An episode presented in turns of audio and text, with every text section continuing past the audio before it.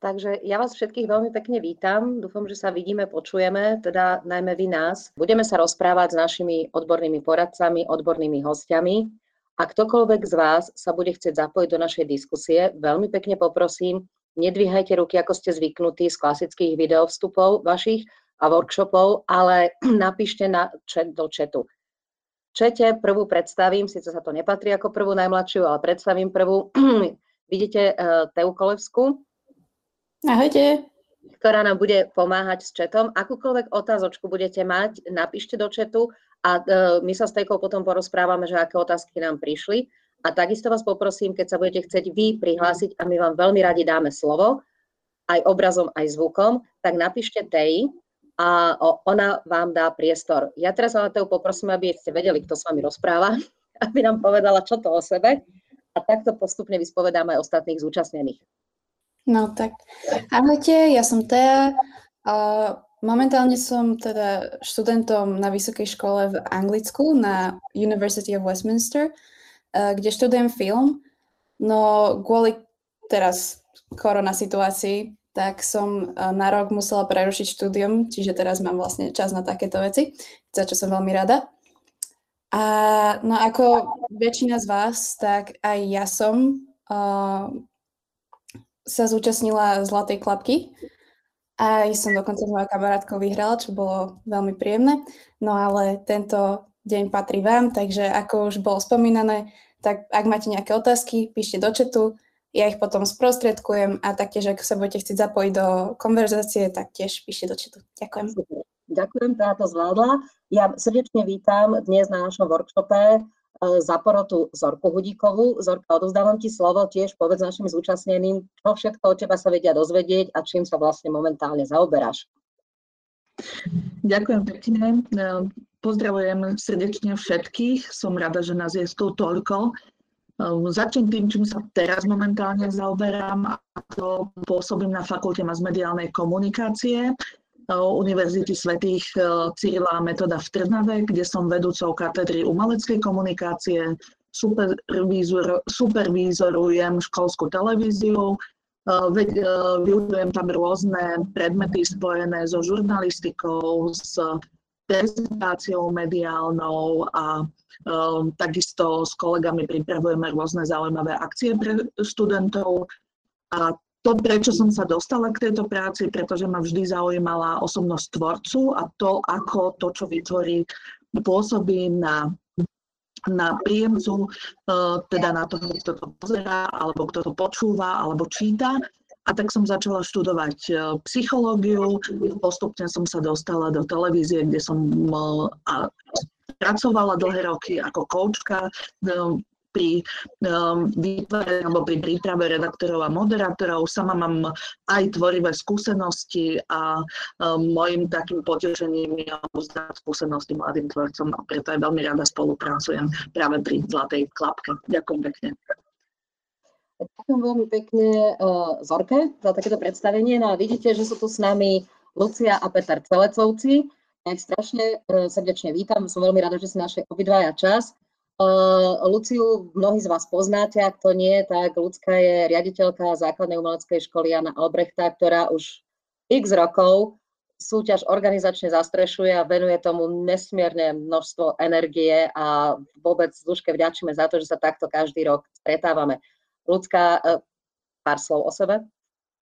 No tak ja som riaditeľ základno-maleckej školy Jana Albrechta, ako Peťka spomínala, v Petržalke už 17 rokov, tento rok 17 rokov, čo mi nejde proste do hlavy.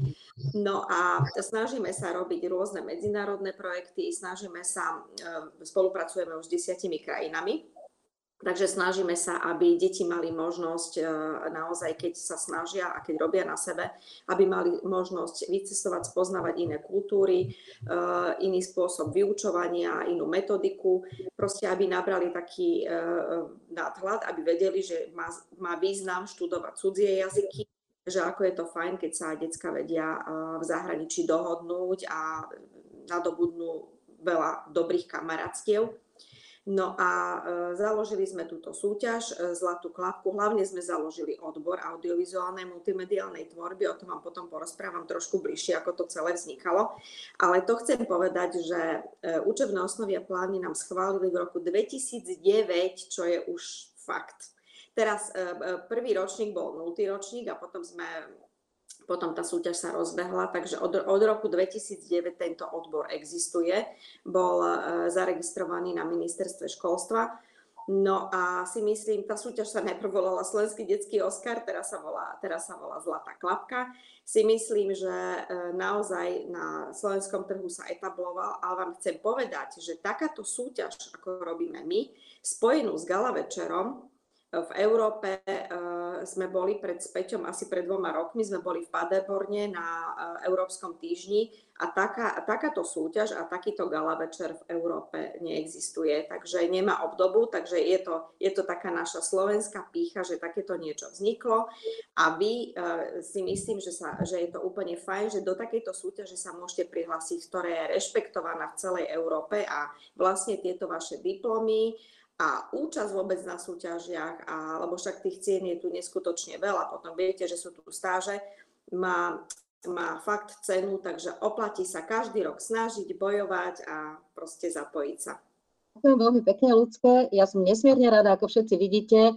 Pripojila sa nám zo vzdialenej, strašne ďalekej Ameriky Anetka Parišková, členka našej poroty.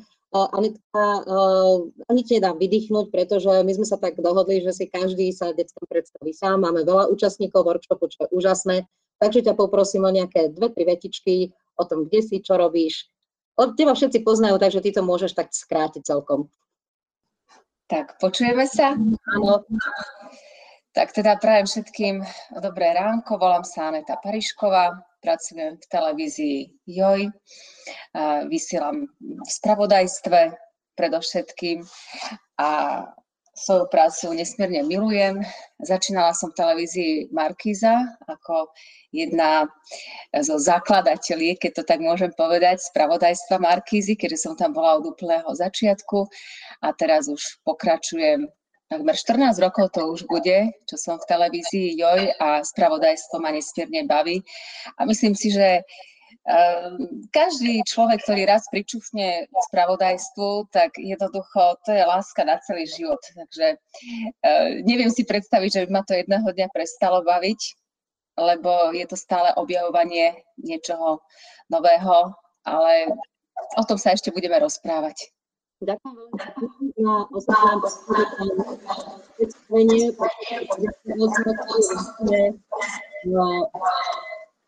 Počkať, mám odstrániť, je to lepšie, áno.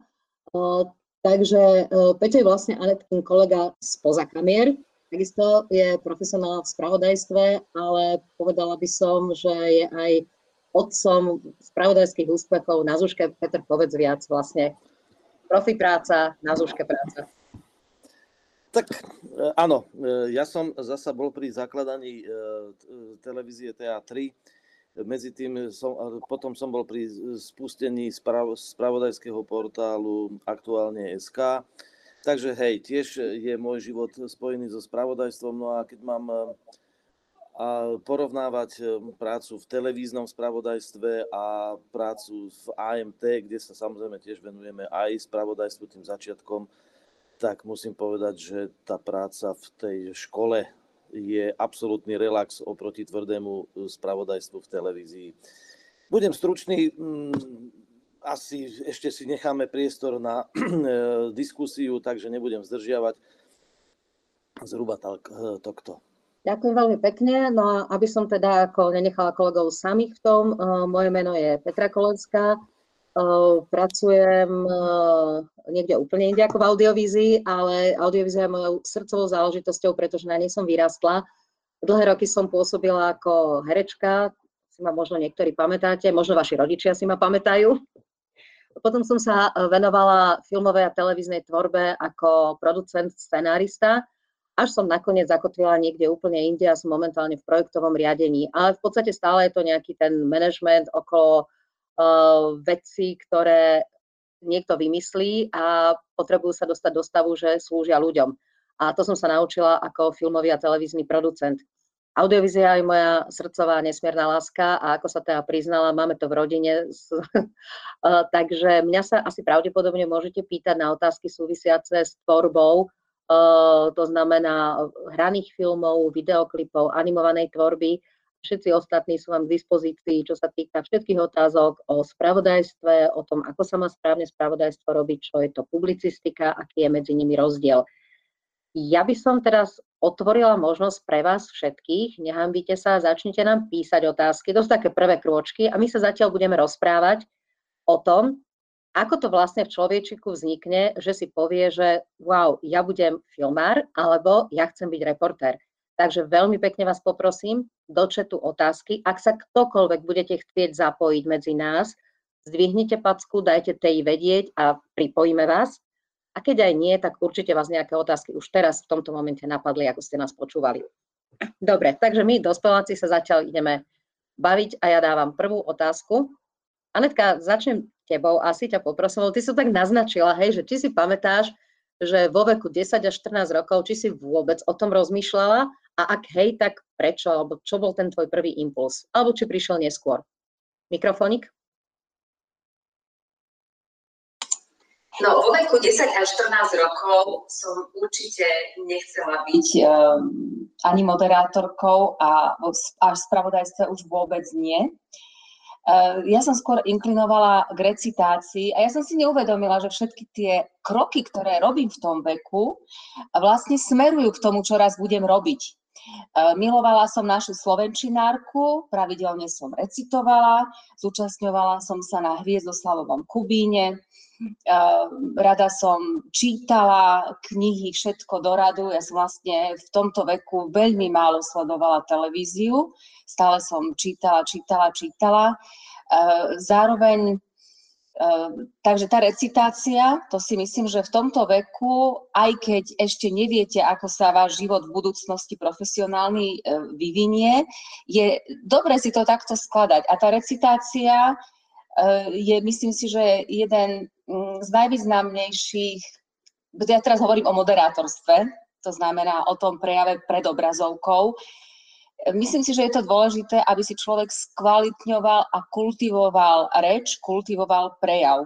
A napríklad eh, ten prednes prózy alebo poézie je, myslím si, že veľmi dobrým krokom k tomu.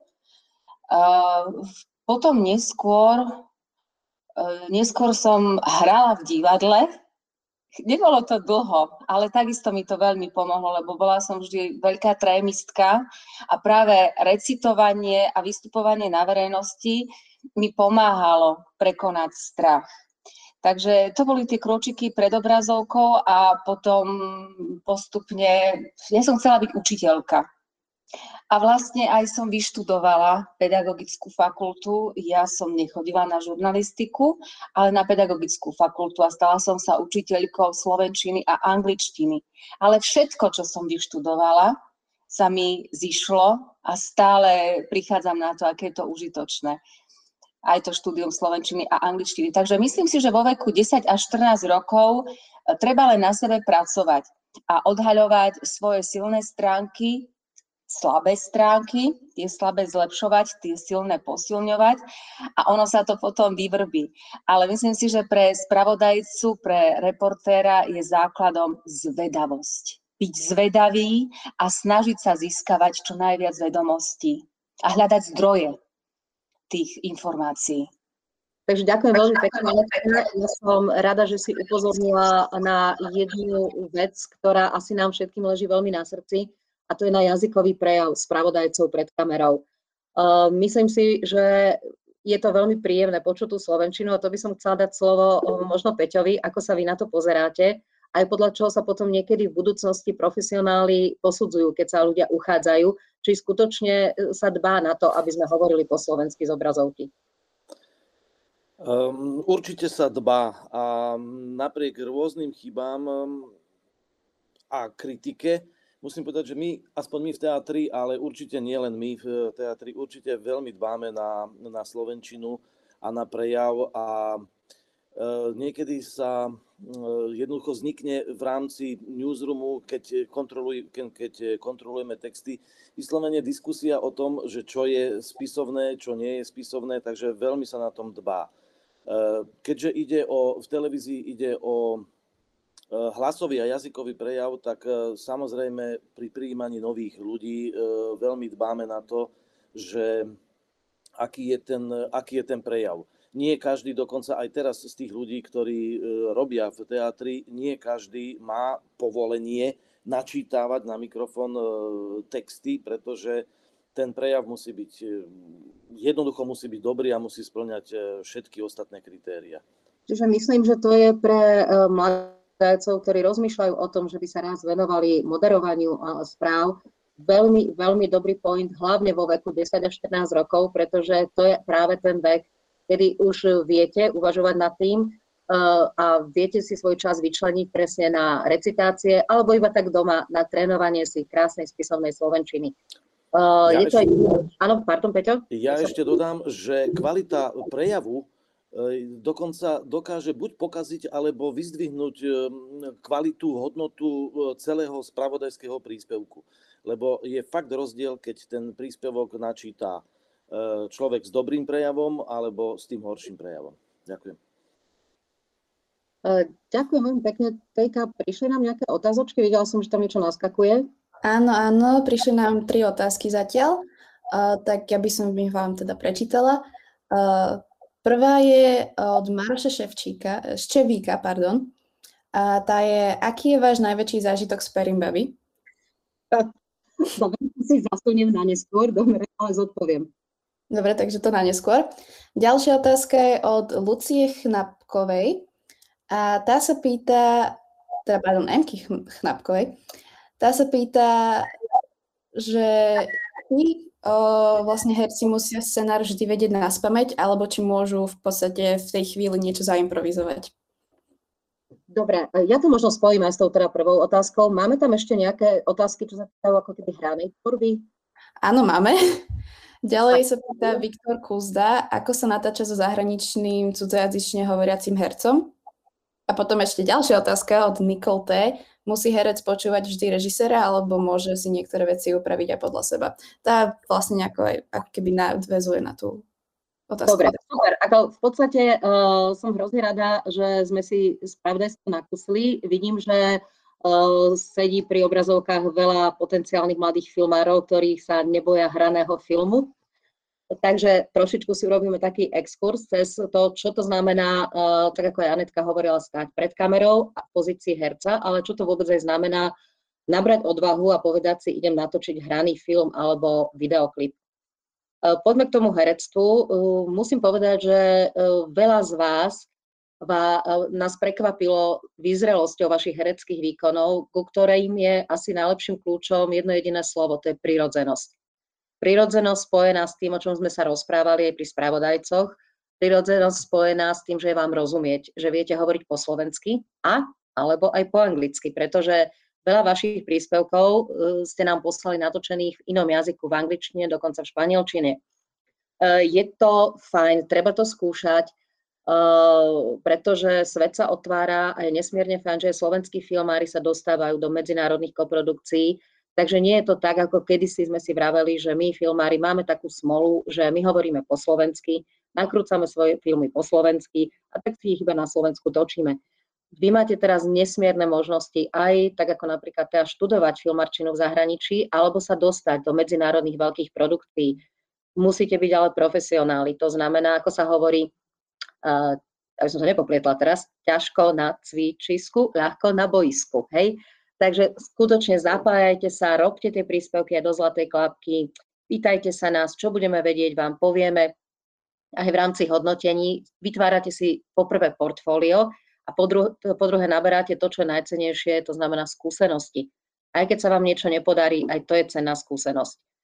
Herec pred kamerou. No, priznám sa vám, uh, aj to je možno jedna z príčin, prečo som herectvo na konci svojej mladosti opustila, lebo ja som tvrdohlava a som dosť taká akože ten manažerský typ a áno, herec musí počúvať pána režiséra. Pri filmovej práci sa herec musí spolahnúť na to, že režisér vidí ten film vo svojej hlave, ako film bude vyzerať. Je to kolektívna práca, každá tá pozícia má svoju nesmiernu hodnotu a je veľmi dôležitá preto, ako ten film vo finále bude vyzerať. Ale keď ste v pozícii herca, vy sa musíte s postavou stotožniť, sústrediť sa na to, aby tie city, ktoré prežívate, boli uveriteľné, aby boli prirodzené, ale neriešte, ako to celé bude fungovať, nesúplujte pána režiséra, už keď ste na placi. Na to sú debaty predtým. Sadnite si, um, režisér by mal mať okolo seba ľudí, ktorí rozumejú jeho predstave. To znamená, to je funkcia režiséra. On vám musí vysvetliť presne, čo chce, aby ste sa cítili bezpečne, hej, aby ste nemali pocit, že to je kamikadze a nechápete, čo sa deje okolo vás. Ale už v momente, keď sa nakrúca, keď uh, je režisér ten, ktorý povie, kamera beží, tak vtedy ho naozaj mu treba dôverovať, nie poslúchať ho, dôverovať. Ak mu nedôverujete, ak sa vám ten človek alebo kamarát, spolužiak, ktokoľvek zdá, že vybruje úplne inak ako vy, alebo sa vám ten scenár nepáči, alebo proste nemáte mm, pocit, že by vás to bavilo, že to chcete robiť, tak mu radšej povedzte na začiatku ďakujem, neprosím. A to je šikovnosť režiséra, obklopiť sa ľuďmi, ktorí mu dôverujú. Anetka ma chce doplniť, dlho hovorím. Nech sa páči, Anet, mikrofón. Nie, len som chcela doplniť, uh, veľmi mudro hovoríš, Peti, len by som to chcela, herectvo by som len chcela porovnať uh, s moderátorskou prácou. Ak uh, chce človek vystupovať viac sám za seba. To znamená nie uh, byť v danej roli, ktorá mu je určená scenárom, ale byť sám za seba, tak je lepšie uberať sa smerom moderátorským. Pretože pri moderátorskej práci nedostane človek presný scenár. Uh, jednoducho uh, musí moderátor riadiť diskusiu, musí mať veľa načítaného, mať veľa vedomostí, musí, musí byť nesmierne flexibilný práve meniť scenár, prispôsobiť to prispôsobiť sa respondentom a tak ďalej. Takže to potom je lepšie nebyť hercom, ale moderátorom. Veľakrát sa napríklad stáva, e, nie je automatické, že kto je výborný herec, dokáže byť zároveň výborným moderátorom. A naopak, moderátor nedokáže byť automaticky dobrým hercom len preto, že vie vystupovať pred kamerou. Len to som chcela doplniť. Veľmi, veľmi ďakujem, si úplne do, doplnila to dokonale, pretože áno, to je to, pokiaľ vy chcete vládnuť tým, a teraz nie len moderátor spravodajstva, to znamená tých, ktorí vidíte v správach večer, čítajú príspevky, ale práca redaktora, moderátora, publicistu je ďaleko rozsiahlejšia, ako Anetka naznačila, sú to rôzne diskusné relácie, sú to publicistické programy, až dokumenty. Čiže pokiaľ máte v sebe takéto, že nechcem počúvať, ja to, ja, ja to vidím lepšie ako tí ľudia okolo mňa, tak presne ako Anetka povedala, rozmýšľajte o týchto žánroch, to znamená spravodajstvo, publicistika, dokument, kedy máte proste tie opraty v rukách. E, žánre ako hraný film alebo videoklip, tie sú naozaj postavené na e, zodpovednosti a šikovnosti toho, komu, hovoríme režiséra. Tam bola ešte jedna posledná otázočka, eh, tej by som sa dotkla, ale v podstate to jedno s druhým so všetkým súvisí, to je, že či musí herec vedieť scenár na spameť. No, odporúča sa to. musím povedať, že pokiaľ nie ste v nejakom experimentálnom uh, procese, lebo samozrejme aj filmy sú striktne rigorózne hrané, ktoré dodržiavajú scenár a sú postavené naozaj na veľmi svedomitej príprave a zložitých uh, možno aj trikových záležitostiach a tam je naozaj tá disciplína veľmi, veľmi potrebná. Napríklad Perimbaba, ona vyzerá sama o sebe, že to bolo také super, my sme si to tam užili, to bol tak neskutočne premyslený, dokonale do každého jedného kroku, každého človeka na placi um, film, filmový projekt, že ja dodnes naň spomínam ako, že wow, že hlboko sa skláňam pred pánom Jakubiskom, pretože on naozaj ten film videl v hlave a dokázal nás všetkých previesť a na tom placi navigovať a dávať nám také pokyny, že skutočne to so svojej hlavy dostal na platno. A to je, to je ten kráľovský hraný veľký film. Potom samozrejme sú aj rôzne experimentálne žánre, kedy naozaj si zoberiete kameru a proste nie, nie, niečo z toho vypadne. Ale veľmi pekne vás poprosím, uh, bolo to vidno aj na vašich príspevkoch tento rok, uh, venujte tomu filmu srdiečko, venujte tomu, čo robíte srdiečko, nejažte sa len tak s kamerou. Uh, experimentálne filmy, uh, za ním je tiež veľa, veľa rozmýšľania, premýšľania, dohovorov vopred a potom si to užite. Čiže príprava, scenár, áno, keď je scenár napísaný, keď to robíte ako tým, ako kolektív, keď ste s ním všetci uzrozumení, páči sa vám, tak si urobíte tzv. technický scenár, to znamená, dohodnete sa vopred, kto bude ako oblečený, kde to budete robiť, kto bude mať na starosti svetla, kto bude zaznamenávať zvuk, kto bude za kamerou stáť, kto tomu celé velí a kto to bude hrať. A v tom momente tí, ktorí si zoberiete na seba a budete sa uh, teda prezentovať pred kamerou ako herci, od toho momentu upokojte a žite svojou postavou, naučte sa ten scenár, lebo je veľmi nepríjemné, keď vypadne text niekomu alebo povie niečo úplne iné, čo má povedať a všetci okamžite vypadnú z postav a nevedia, čo sa deje. Uh, takže zodpovedná príprava a potom si to nesmierne užite na tom pláci, lebo to, čo vy cítite, to je neskutočné, že aj teraz sme zavretí v obrazovkách, ale to, čo hovoríme, tak všetci vieme, že to myslíme vážne a tá obrazovka to dokáže preniesť tie emócie, hlavne čo sa týka hranej tvorby. Uh, nadviažem ešte na Anetku a de facto vaše myšlienky, vaše názory na svet, uh, to, čo sa vám páči alebo nepáči v tom, čo sa okolo vás deje, tak to dokáže naozaj fantasticky spravodajstvo a publicistika. Peti? Peti potom Anetka. A píšte otázky, lebo sme vyčerpali skoro všetko. Uh, ja chcem tiež upozorniť to, čo už aj bolo povedané, že je to o dôvere a o disciplíne a o príprave. Lebo ja, len, ja sa budem vyjadrovať len k spravodajstvu, ale a ten moderátor je odkazaný a musí absolútne dôverovať napríklad pokynom režie. Častokrát ten moderátor to e, ani netuší, prečo z režie príde taký pokyn a v tom živom vysielaní, v tom spravodajstve niekedy dochádza k absolútne neočakávaným zvratom. E, môže dôjsť k technickým problémom, takže ten moderátor musí byť odkázaný a dôverovať, dôverovať pokynom režie, aj keď na prvý pohľad je to nelogický pokyn.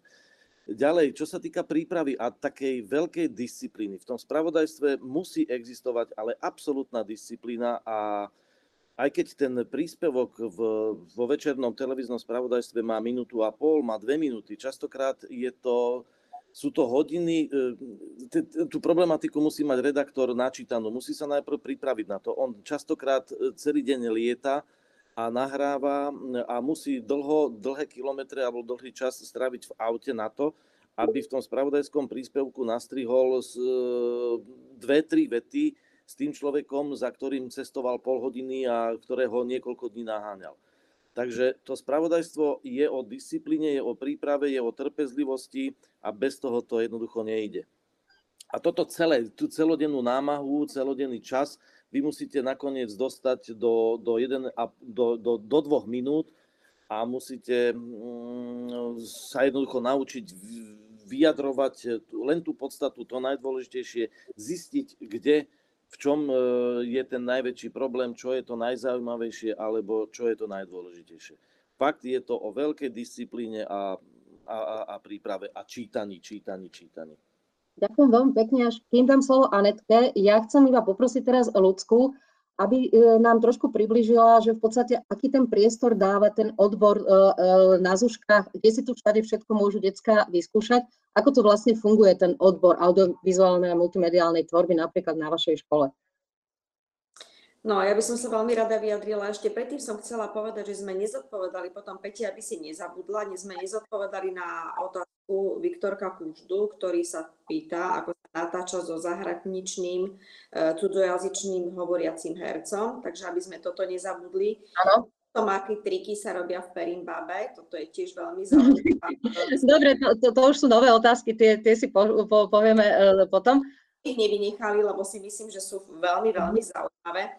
No a čo sa týka, čo sa týka výučby na našej škole, tak ja si myslím tým, že my sme 5-odborová škola, že na škole je hudobný odbor, výtvarný odbor, tanečný odbor, literárno-dramatický odbor, a tento piatý odbor, odbor audiovizuálnej multimediálnej tvorby a tým, že robíme veľmi veľa medzinárodných projektov, čiže máme, dá sa povedať, keď je normálne e, prezenčné vyučovanie, tak skoro každý mesiac máme nejaký projekt alebo minimálne dvakrát v roku máme medzinárodnú návštevu. Takže deti majú možnosť naozaj e, z každej takejto návštevy, z každého takého koncertu, divadelného predstavenia či vernisáže urobiť aj, aj spravodajský príspevok, ale aj keď, keď ide o nejakú súťaž, lebo robíme ešte jednu veľkú celoslovenskú súťaž, tak e, majú možnosť urobiť aj publicistiku. E, samozrejme, že tým, že máme na škole hercov, tak e, ja mám jednu žiačku, volá sa Klárka Ščeviková, ktorá je vlastne aj žiačka audiovizuálnej multimediálnej tvorby a je veľmi talentovaná, lebo od malého veku je, tuším, aj prihlásená teraz na, na tejto debate. Od malého veku sa venuje divadlu, účinkuje v Národnom divadle, pokiaľ to Národné divadlo funguje, tak bola, bola angažovaná do viacerých predstavení je, e, robí to s obrovskou e, radosťou, tak som jej hovorila, lebo chodí aj k nám, začala chodiť k nám aj na literárno-dramatický odbor. Tu je, tu je Klárka, teraz sa nám ukázala.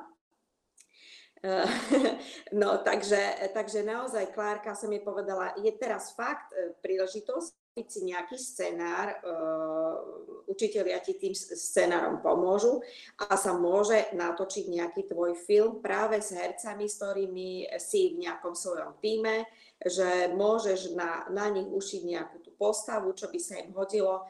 A si myslím, že celé toto by bolo veľmi, veľmi prínosné, zaujímavé a je to, je to taká príležitosť, no my sme také príležitosti nemali, keď som bola malá, čo, čo mi je veľmi ľúto, lebo tieto dnešné deti, keď to naozaj využijú, čo, čo, čo, tie, čo tá škola a vôbec aké sú možnosti, tak eh, ich to môže posunúť veľmi dopredu.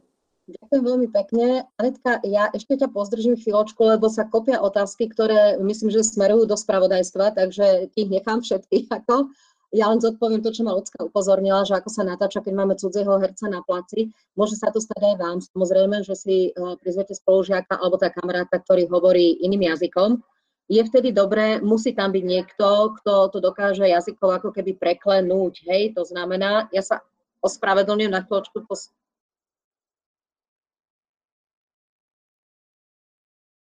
tlmím, ale nevadí, no vysielame z domáceho prostredia a tuto sa nám na ulici niečo deje, takže keď počujete nejaké divné zvuky, tak to berte ako zvukovú kulisu. E, dobre, takže keď je na placi cudzí herec, musí tam byť tlmočník. To znamená niekto, kto nemá, e, nie je zaťažený e, ďalšími nejakými povinnosťami. To znamená, nemôže tlmočiť režiséra alebo kameraman alebo niečo, lebo keď, pokiaľ všetci nehovoríte tým jazykom. Hej, keď všetci viete po anglicky, aj tam niekto, kto po slovensky nevie, tlmočníka nepotrebujete. Ale keď tam máte čo len jedného človeka, ktorý sa nevie uh, dorozumieť, je dobré tam mať kamaráta, ktorý bude tlmočiť všetkým.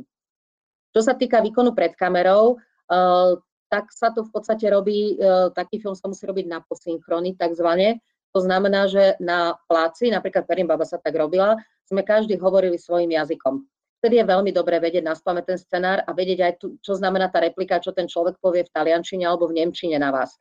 Je to náročnejšie pre hercov, pretože vy predstavujete, že rozumiete to, čo ten človek hovorí, aj keď mu vôbec nerozumiete.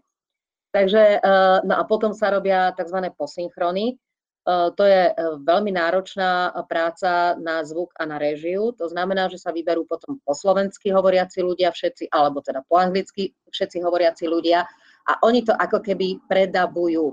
Rozdiel medzi dubbingom a posynchronmi je ten, že E, dabujú sa vlastne hotové diela, ktoré sa kupujú zo zahraničia a mení sa tam iba tá zvuková stopa.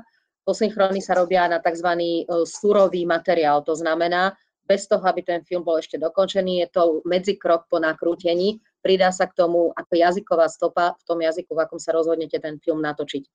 Čiže je to výzva, je to, je to celkom aj sranda, keď máte akože viacjazyčný štáb, ale vždy sa odporúča tam mať e, ako nejaký backup ľudí, ktorí e, tú komunikáciu zabezpečujú, ako keby ďalšiu funkciu do štábu si uh, doplniť. Dobre, uh, teraz ja dám, ja, ja by som ešte možno, že sa chcela opýtať, uh, že či tu naša mladá priateľka vy, prijala výzvu pani, generálne, pani riaditeľky, už som čela generálnu riaditeľku. A ukáž sa nám ešte raz. Monika, Mirka? Monika? Klárka, Klárka. Takže Klárka, ak chceš, ukáž sa, možno nám aj niečo povedať, aké máš skúsenosti, ako, ako to na teba pôsobia, či príjmeš tú výzvu pani riaditeľky, či budeš uvažovať o svojom filme. tak ako no, uža- um, asi budem uvažovať, lebo ako mňa to celkovo baví. Aj keď točím nejaké reklamy, tak mňa to baví. Napríklad, keď sme točili, keď som točila reklamu Fantomas a boli sme tam a potom tam malo byť iba ako ruka bere keksík a režisér hovoril, že mi z domov a že to nastočí niekto iný.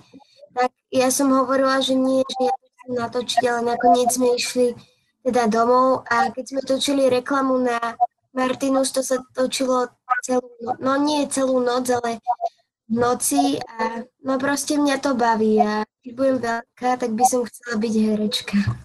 Super, super, takže tešíme sa na tvoje krásne postavy, ale ja by som využila ten čas, kým budeš veľká, pretože aj to, čo si hovorila, že máš ten názor a vieš, ako by sa tie veci možno mali urobiť dobre, tak ten čas, kým budeš veľká, využiť na to, aby si skúsila iné profesie, čo sa týka filmu, možno scenár napísať, zrežírovať niečo, lebo máš nesmierne cenné skúsenosti z toho dospeláckého sveta a vedela by si svojim kamarátom, svojim spolužiakom veľmi veľa ako keby ich naučiť. To znamená nie pani učiteľka, ale tým, že by si ty ten tým viedla, tak ty by si si vyskúšala, aké to je byť režisérkou napríklad a oni by sa od teba mohli naučiť všetky tie veci, ktoré ty si už na placi zažila.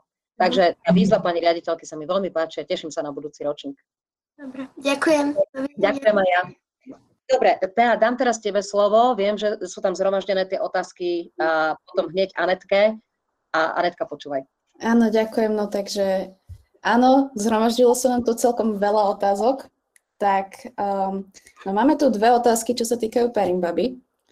Uh, neskôr neskôr. Potom tu máme otázku, ktorá sa týka v podstate celkovo aj filmovej tvorby, aj, aj, aj spravodajstvo by sa dalo povedať, čo sa týka ako o editovania materiály a podobne, ale potom sú tu ešte tri otázky o, o týkajúce sa spravodajstva. Tak yeah. začnem spravodajstvom. Dobre. Takže prvá otázka uh, od Viktórie Tajcnárovej je, koľko treba vyrobiť jeden príspevok do spravodajstva? Mám prečítať tie ostatné, alebo odpoviete najprv na prvú?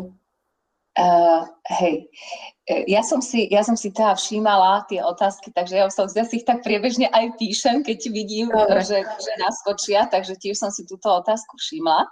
Uh, ja, by som, ja som chcela ešte len zareagovať na Petra, že ako to funguje v teatrojke, aj u nás v televízii JOJ je to presne o tom, že sme riadení z režie, preto máme uh, uško takzvané, to znamená, aj keď rozprávam, stále počujem, že skráť to po, posledných 10 sekúnd alebo čokoľvek, pretože uh, v spravodajstve sme veľmi ohraničení pri živom vysielaní aj časom, hej, pretože potrebuje, potrebuje tam televízia mať v istom mieste reklamný break a tak ďalej. A to sú veci, ktoré sa dodržať musia. Um, takisto, a to, ne, to nemôže moderátor špekulovať o tom a začať sa pýtať v živom vysielaní. Pán režisér, prečo? Ešte som chcela povedať to, hento nie. To, čo povie režisér, to jednoducho platí. Hej? Preto sa napríklad aj, keď vysielam noviny o 17. Uh, eh, napríklad vieme, že počasie meteorológ má dve a pol minúty na to, aby povedal, aké bude počasie. On už ko nemá. Takže režisér, keď mi povie, daj, zamávaj už na meteorológa, už musí končiť. Takže to sú veci, keď ukazujem to, hej, nie má vidieť v obraze, takže musím ho aj ja posunúť. Takže, alebo príde nejaká aktuálna informácia a zrazu režisér povie, teraz prišlo to, máš papier, ideme to lebo niečo sa stalo, spadlo lietadlo, poviem. Takže to je vlastne moderátorská, moderátorská e, práca a jednoducho režisérovi musíme, musím dôverovať natoľko, že všetko, čo mi povie, e, jednoducho urobiť musím. E, bola tam otázka, či sa moderátori všetko učia na spameť. Nie, neučia sa všetko na spameť. Moderátor ma, musí, ale mal by vedieť, pretože pamätám si v tom roku 1996, keď som ja začínala v spravodajstve, tak skôr než sme odštartovali spravodajstvo v Markíze, tak sme veľa, veľa trénovali s pani Machačovou, ktorá napríklad sme sa učili, že ide čítačka, my to máme v čítačke napísané tie texty, to si pripravujeme vopred, ale do nekonečna sme trénovali zastavenie čítačky, pretože tá čítačka môže vypadnúť kedykoľvek a stalo sa to x krát, že jednoducho zastala a ja jednoducho musím vedieť pokračovať ďalej. Takže preto máme na stole aj papiere, keby sa niečo také stalo, e, že jednoducho tá čítačka vypadne, aby sme sa teda mohli oprieť o papiere, ale musím povedať, že sa mi stalo niekoľkokrát, že som nemala ani čítačku, ani papier. A dokonca sa mi stalo aj to, že som ani nemala poňatia, čo mám hovoriť. A to sú tie strašné situácie, to sú ale roky praxe, keď sa človek musí natrenovať na takýto stres. Stalo sa mi to, pretože v novinách o 17. sme e, viac rokov, ja som začínala od začiatku ako moderátorka spravodajstva, nie ako reportérka, ale skúšala som si už predtým robiť reportáže a potom v novinách o 17. E, asi 5 rokov sme robili tzv. čety. To znamená, že sme pripravovali počas dňa aj my, moderátori novín o 17. tému, ktorú sme potom naživo odpálili. To znamená, bol to ako keby spravodajský príspevok, odpálený naživo priamo vo vysielaní.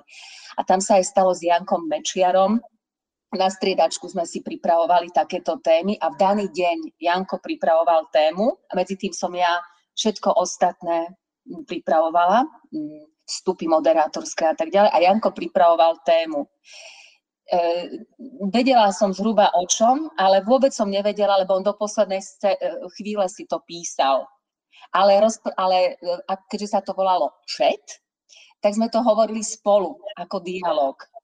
A ten, kto v daný deň robil ten chat, ten naživo, naživo odvysielaný spravodajský, spravodajský príspevok, ten o, o ňom vedel najviac, potom sme mali papier, skúsili sme si to, preskú, preskúšali sme si to a tak ďalej. V daný deň Janko tému pripravil, ja som nevedela vôbec o tom nič, odišla čítačka, na papieri nebolo nič, Takže vždy, tesne predtým, ako som mala niečo povedať, Janko hovorí, ehm, tu som mal napísané, že by si mala povedať to a to, tak niečo také povedz.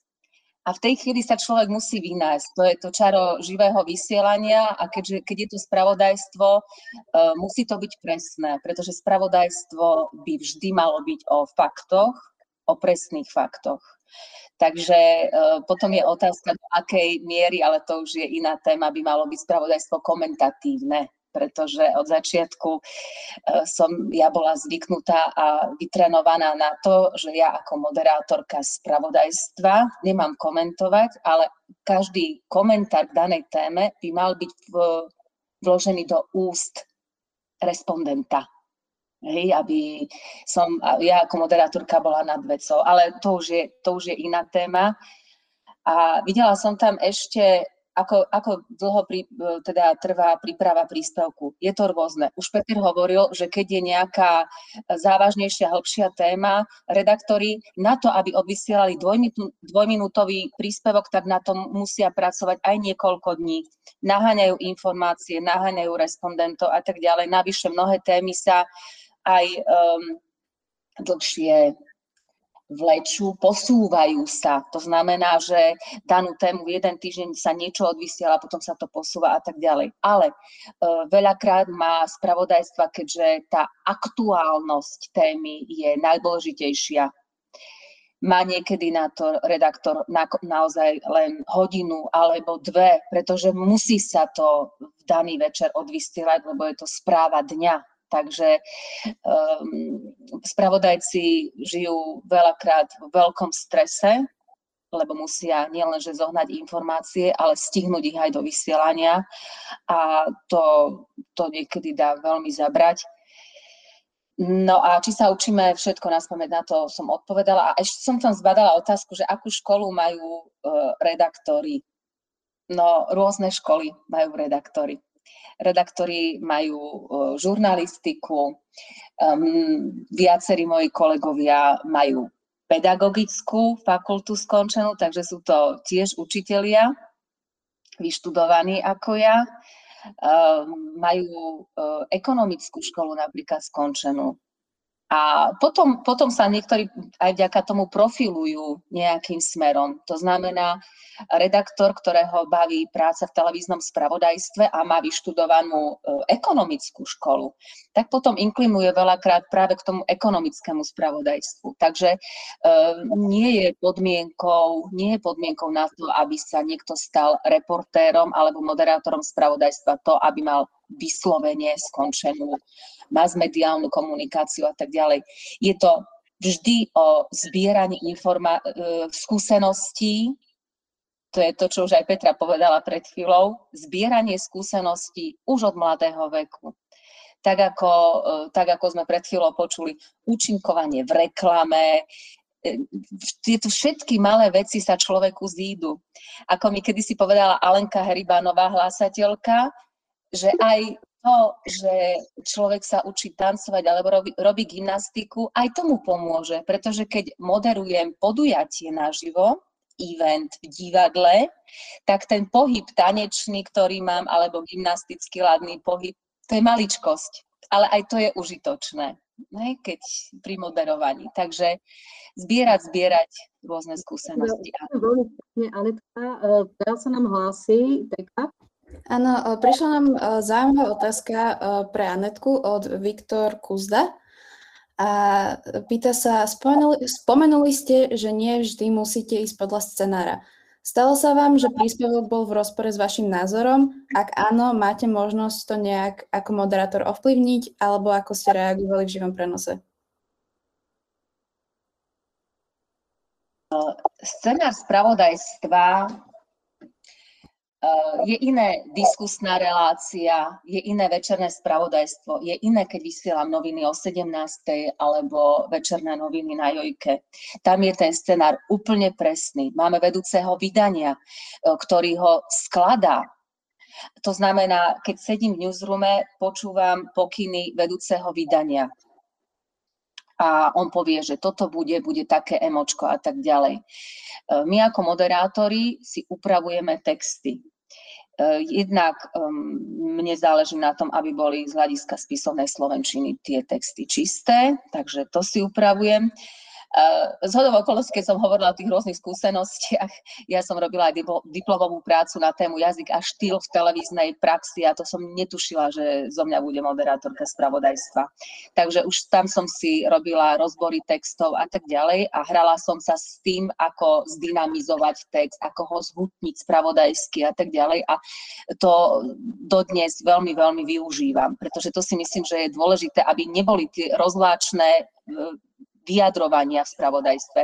Ako aj Peter povedal, spravodajský príspevok by mal mať okolo dvoch minút a mal by obsahovať všetky informácie, takže treba sa vyjadrovať jasne, stručne, výstižne. Čo sa týka ovplyvňovania toho, čo poviem, eh, je to, je to v istých hraniciach. Eh, jednoducho eh, mne záleží na objektívnosti. A to je to, to je to, čo som aj pred chvíľou povedala Nemyslím si, že ja ako moderátorka e, spravodajstva večerného by som mala dávať mm, svoj komentár do toho. Hej, to znamená, vždy citujem niekoho, objektívne poviem, stalo sa to a to, vtedy a vtedy, ten a ten si myslí o tom to a ten a ten si o tom myslí to. Zvyčajne, aby tam bol názor aj e, z jedného brehu, aj z druhého brehu. Takže e, ja sa vždy snažím byť nestranná. E, mne osobne teda príliš komentatívne vyjadrovanie sa v spravodajstve e, prekáža. Ale keď napr- stalo sa mi aj to, uh, hovorím tomu tak, že um, keď poprosím kolegu, že prosím ťa, mohol by si uvieť radšej ty tento príspevok, uh, lebo povedzme človeka, ktorý bol odsúdený, alebo čo náhodou osobne poznám, alebo um, povedzme týranie detí. To je téma, ktorá, s ktorou mám ja veľký problém. Je dôležité informovať o tom, hej.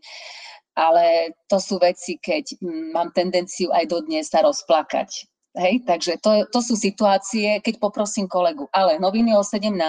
vysielam, už teraz už vysielame sami ako moderátori. Takže tam nemám inú možnosť, tam jednoducho aj tú tému, ktorá mi je proti srsti, mm, zostručním si ju, uh, urob, skúsim ju urobiť tak, aby ma napríklad nerozplakala, čo dobre, uh, som profesionál, robím túto prácu roky, takže zatnem zuby a jednoducho idem, odpalím aj tému, s ktorou mám nejaký problém. Ale keď sme dvaja, vtedy poprosím kolegu, hej, alebo kolega poprosí mňa a povie mi, že vieš čo, toto by sedelo tebe lepšie, uveď to ty. Takže keď sme dvaja, tak sa to takto dá. Super, ďakujem veľmi pekne. Peťo chcel k tomu ešte možno niečo doplniť. No o tomto by sa dalo hovoriť strašne veľa do večera, by sme tu mohli hovoriť. Ale, ale ja, ja, pardon, ja by som sa k tejto téme vrátila potom aj v rozhovore s pedagógmi v tom staršom, pretože skutočne máme 10-14 kategóriu, takže veľmi rýchlo, lebo nám prichádzajú otázky aj také praktické. Áno, ja len, ja len veľmi rýchlo. Čo sa týka mm, toho, čo ak sa môj osobný názor rozchádza s tou témou. Na to, sú, na to sú veľmi striktné pravidlá v spravodajstve, ktoré platia vo všeobecnosti v každej televízii a dokonca nielen v televízii. E, ako narábať s faktami a mm, e, ako byť objektívny a čo to znamená byť objektívny. V prvom rade e, ten redaktor spravodajstva musí, sa musí od, redaktor, nie, aj moderátor, ale aj redaktor sa musí vedieť odosobniť na to sú určité kontrolné mechanizmy, e, ktoré fungujú vo všeobecnosti, ako zabezpečiť tú objektivitu spravodajstva, aby ten redaktor alebo moderátor alebo ktokoľvek, e, cez koho prejde ten spravodajský príspevok, tam nepretlačil e, to svoje, ten svoj názor. Takže od... Áno, počujeme sa?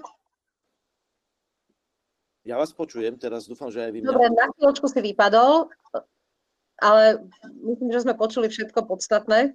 Takže e, e, len veľmi stručne a skončím. V podstate tá objektivita e, to je, je iste na niekoľkonásobne.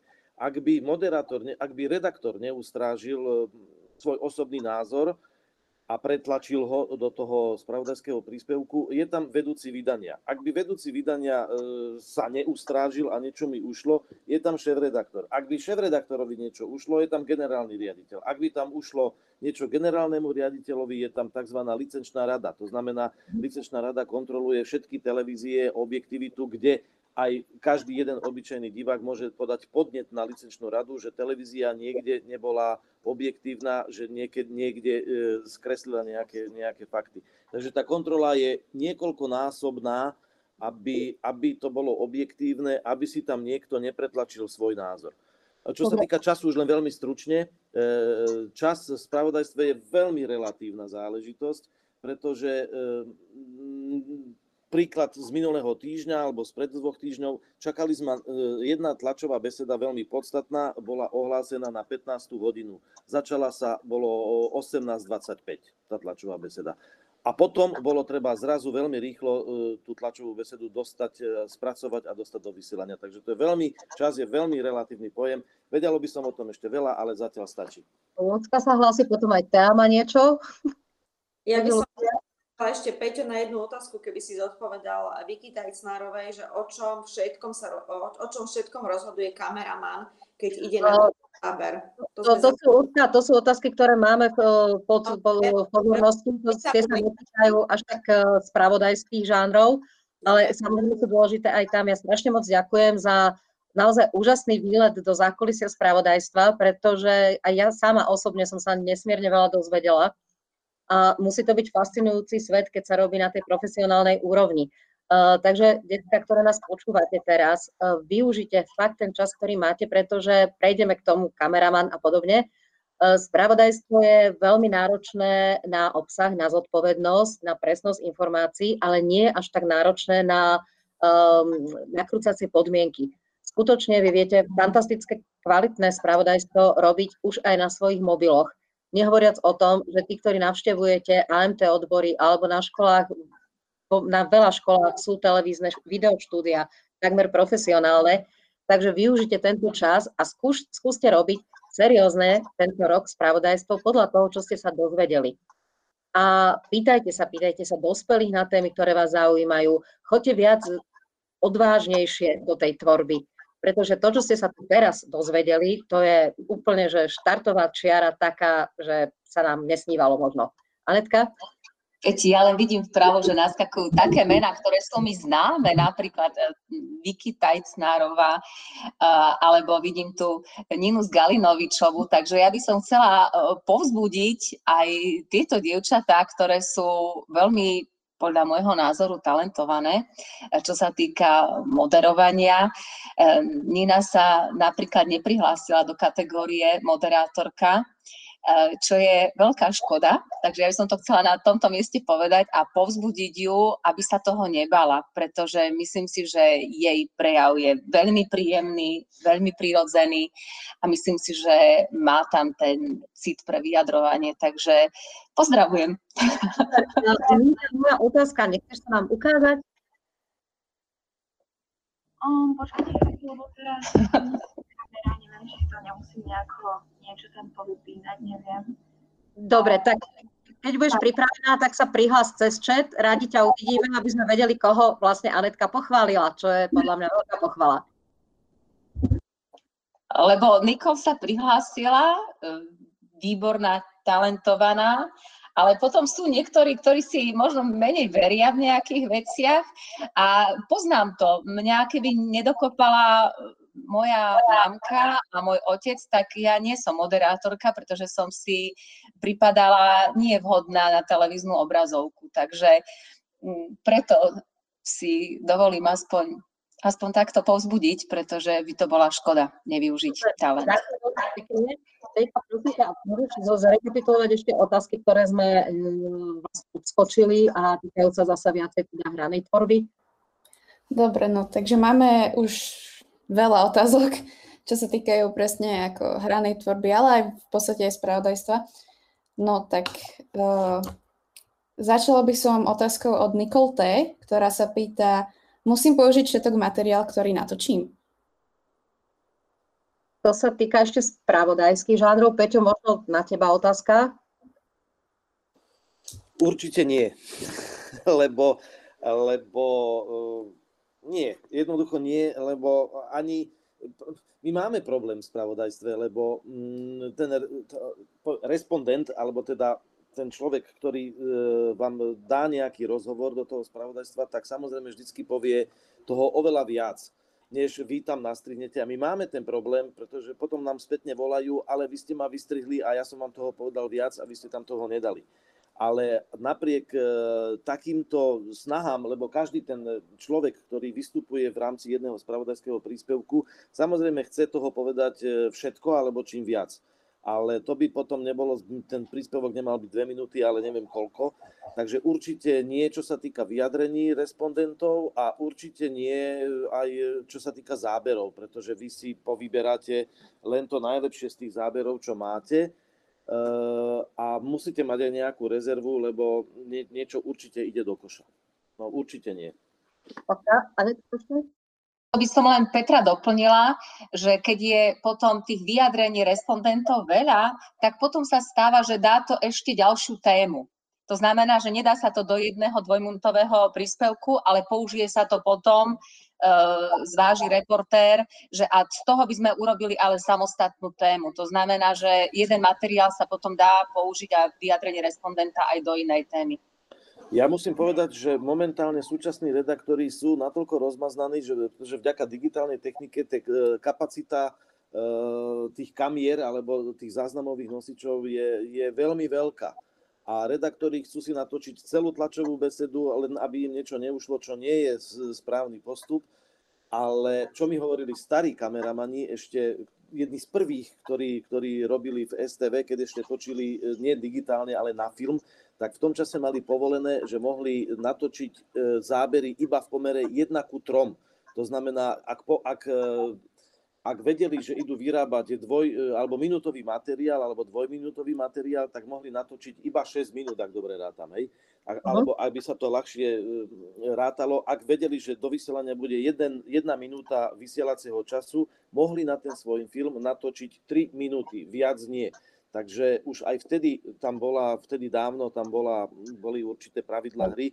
Jednoducho sa nevyužíva všetok, všetok materiál. To znie ako veľmi, veľmi dobré cvičenie. To, čo Peťo teraz povedal, to vám odporúčam, lebo skutočne trénujte, cvičte, učte sa, dávať si ten trojnásobok času, keď si poviete, že idem urobiť reportáž o niečom, tak natočiť si viac materiálu, nepoužiť všetok materiál, ale zase zbytočne sa nezahltiť, aby ste v tej strižni vám nepraskla hlava, že čo s tým vlastne máte všetkým urobiť.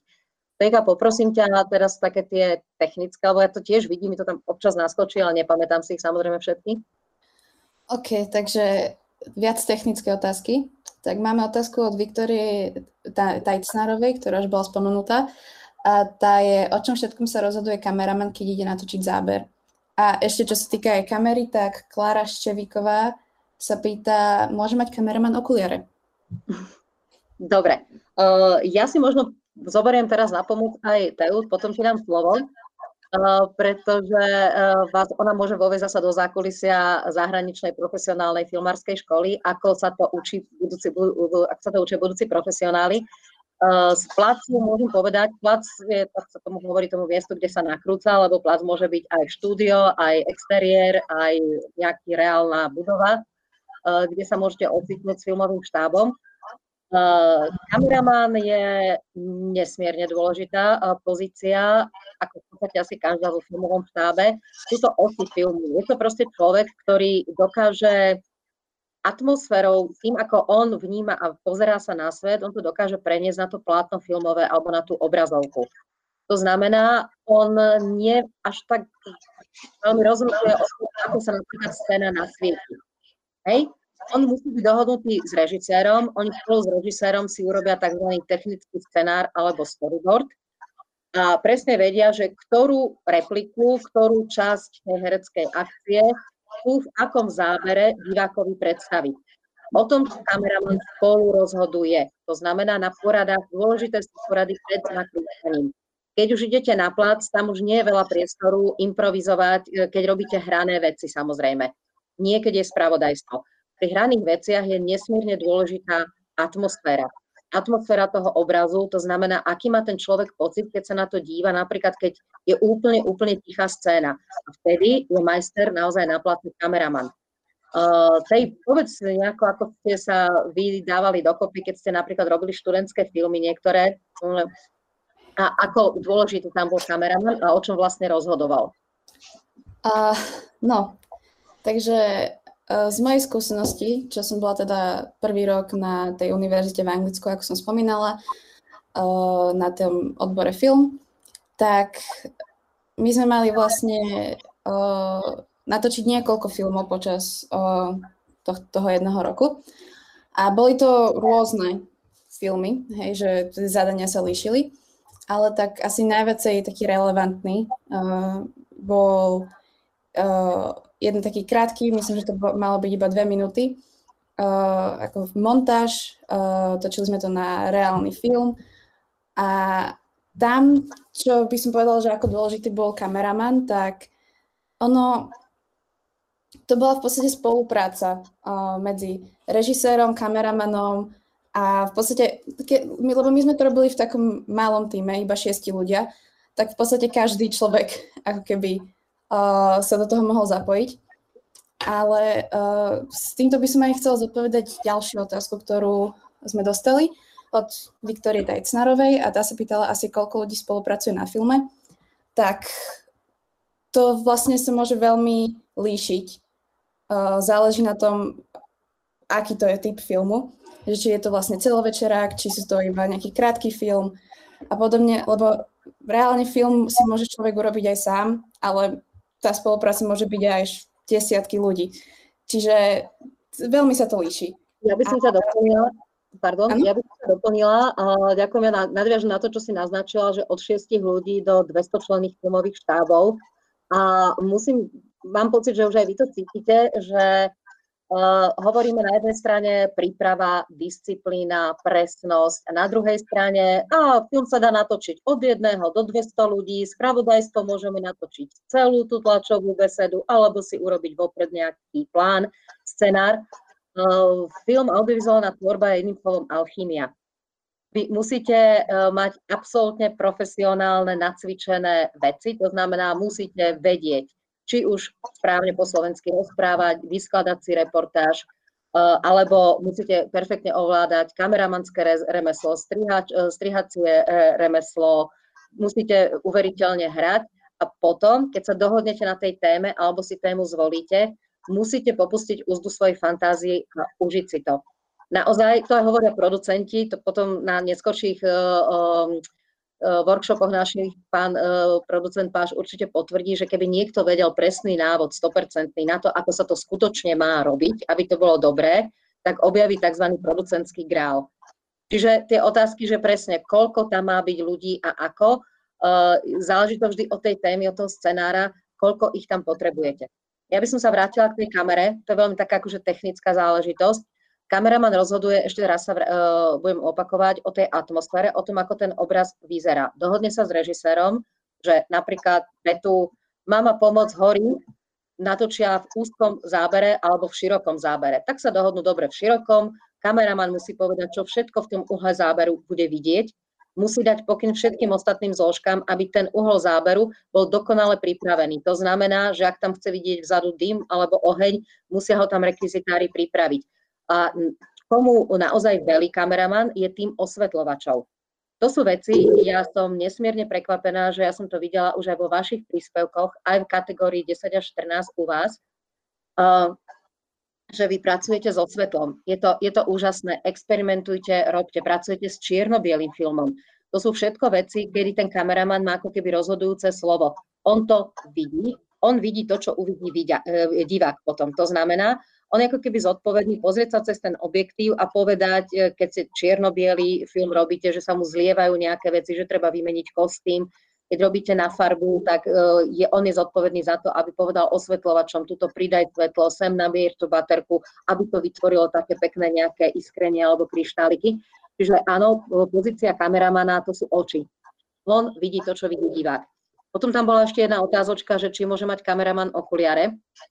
Uh, máme čerstvú skúsenosť napríklad uh, svetoznámou filmovou školou, to je filmová uh, Akadémia filmových umení v Prahe, FAMU, kde napríklad uh, v podkladoch a v príjmacích podmienkach na odbor kameraman je nutné napríklad očné vyšetrenie. To neznamená, že ak máte okuliare, že sa nemôžete stať kameramanom, ale tam skutočne potrebujú doklad od lekára, že človek, ktorý sa chce postaviť za kameru ako profesionál, musí mať správne naladené vnímanie farebného spektra, presne šírku pohľadu a podobné záležitosti. Čiže uh, pre tých, ktorí sa uh, aj neskôr budete uh, zaujímať o to, že by ste to chceli robiť profesionálne, dám dobrú radu, čekujte stredné odborné školy, vysoké školy, aké majú príjímacie podmienky.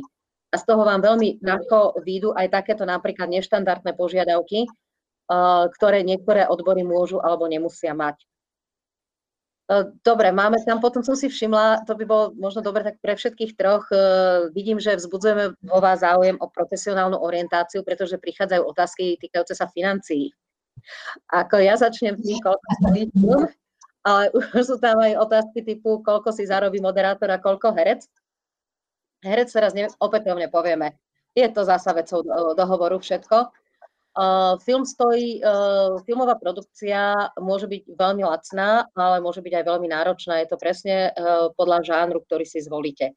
Keď si poviete, že idete urobiť film zo súčasnosti, ktorý môže byť úplne fantastický, pretože má geniálnu myšlienku, perfektne zahratý, máte tam super hudbu, tak vás môže výsť veľmi, veľmi lacno, pretože stojí na scenári, stojí na nápade a stojí na uveriteľných vedeckých uh, výkonoch a vy ho naozaj môžete natočiť v tejto dobe už aj na mobily a môžete s ním získať medzinárodné ocenenia.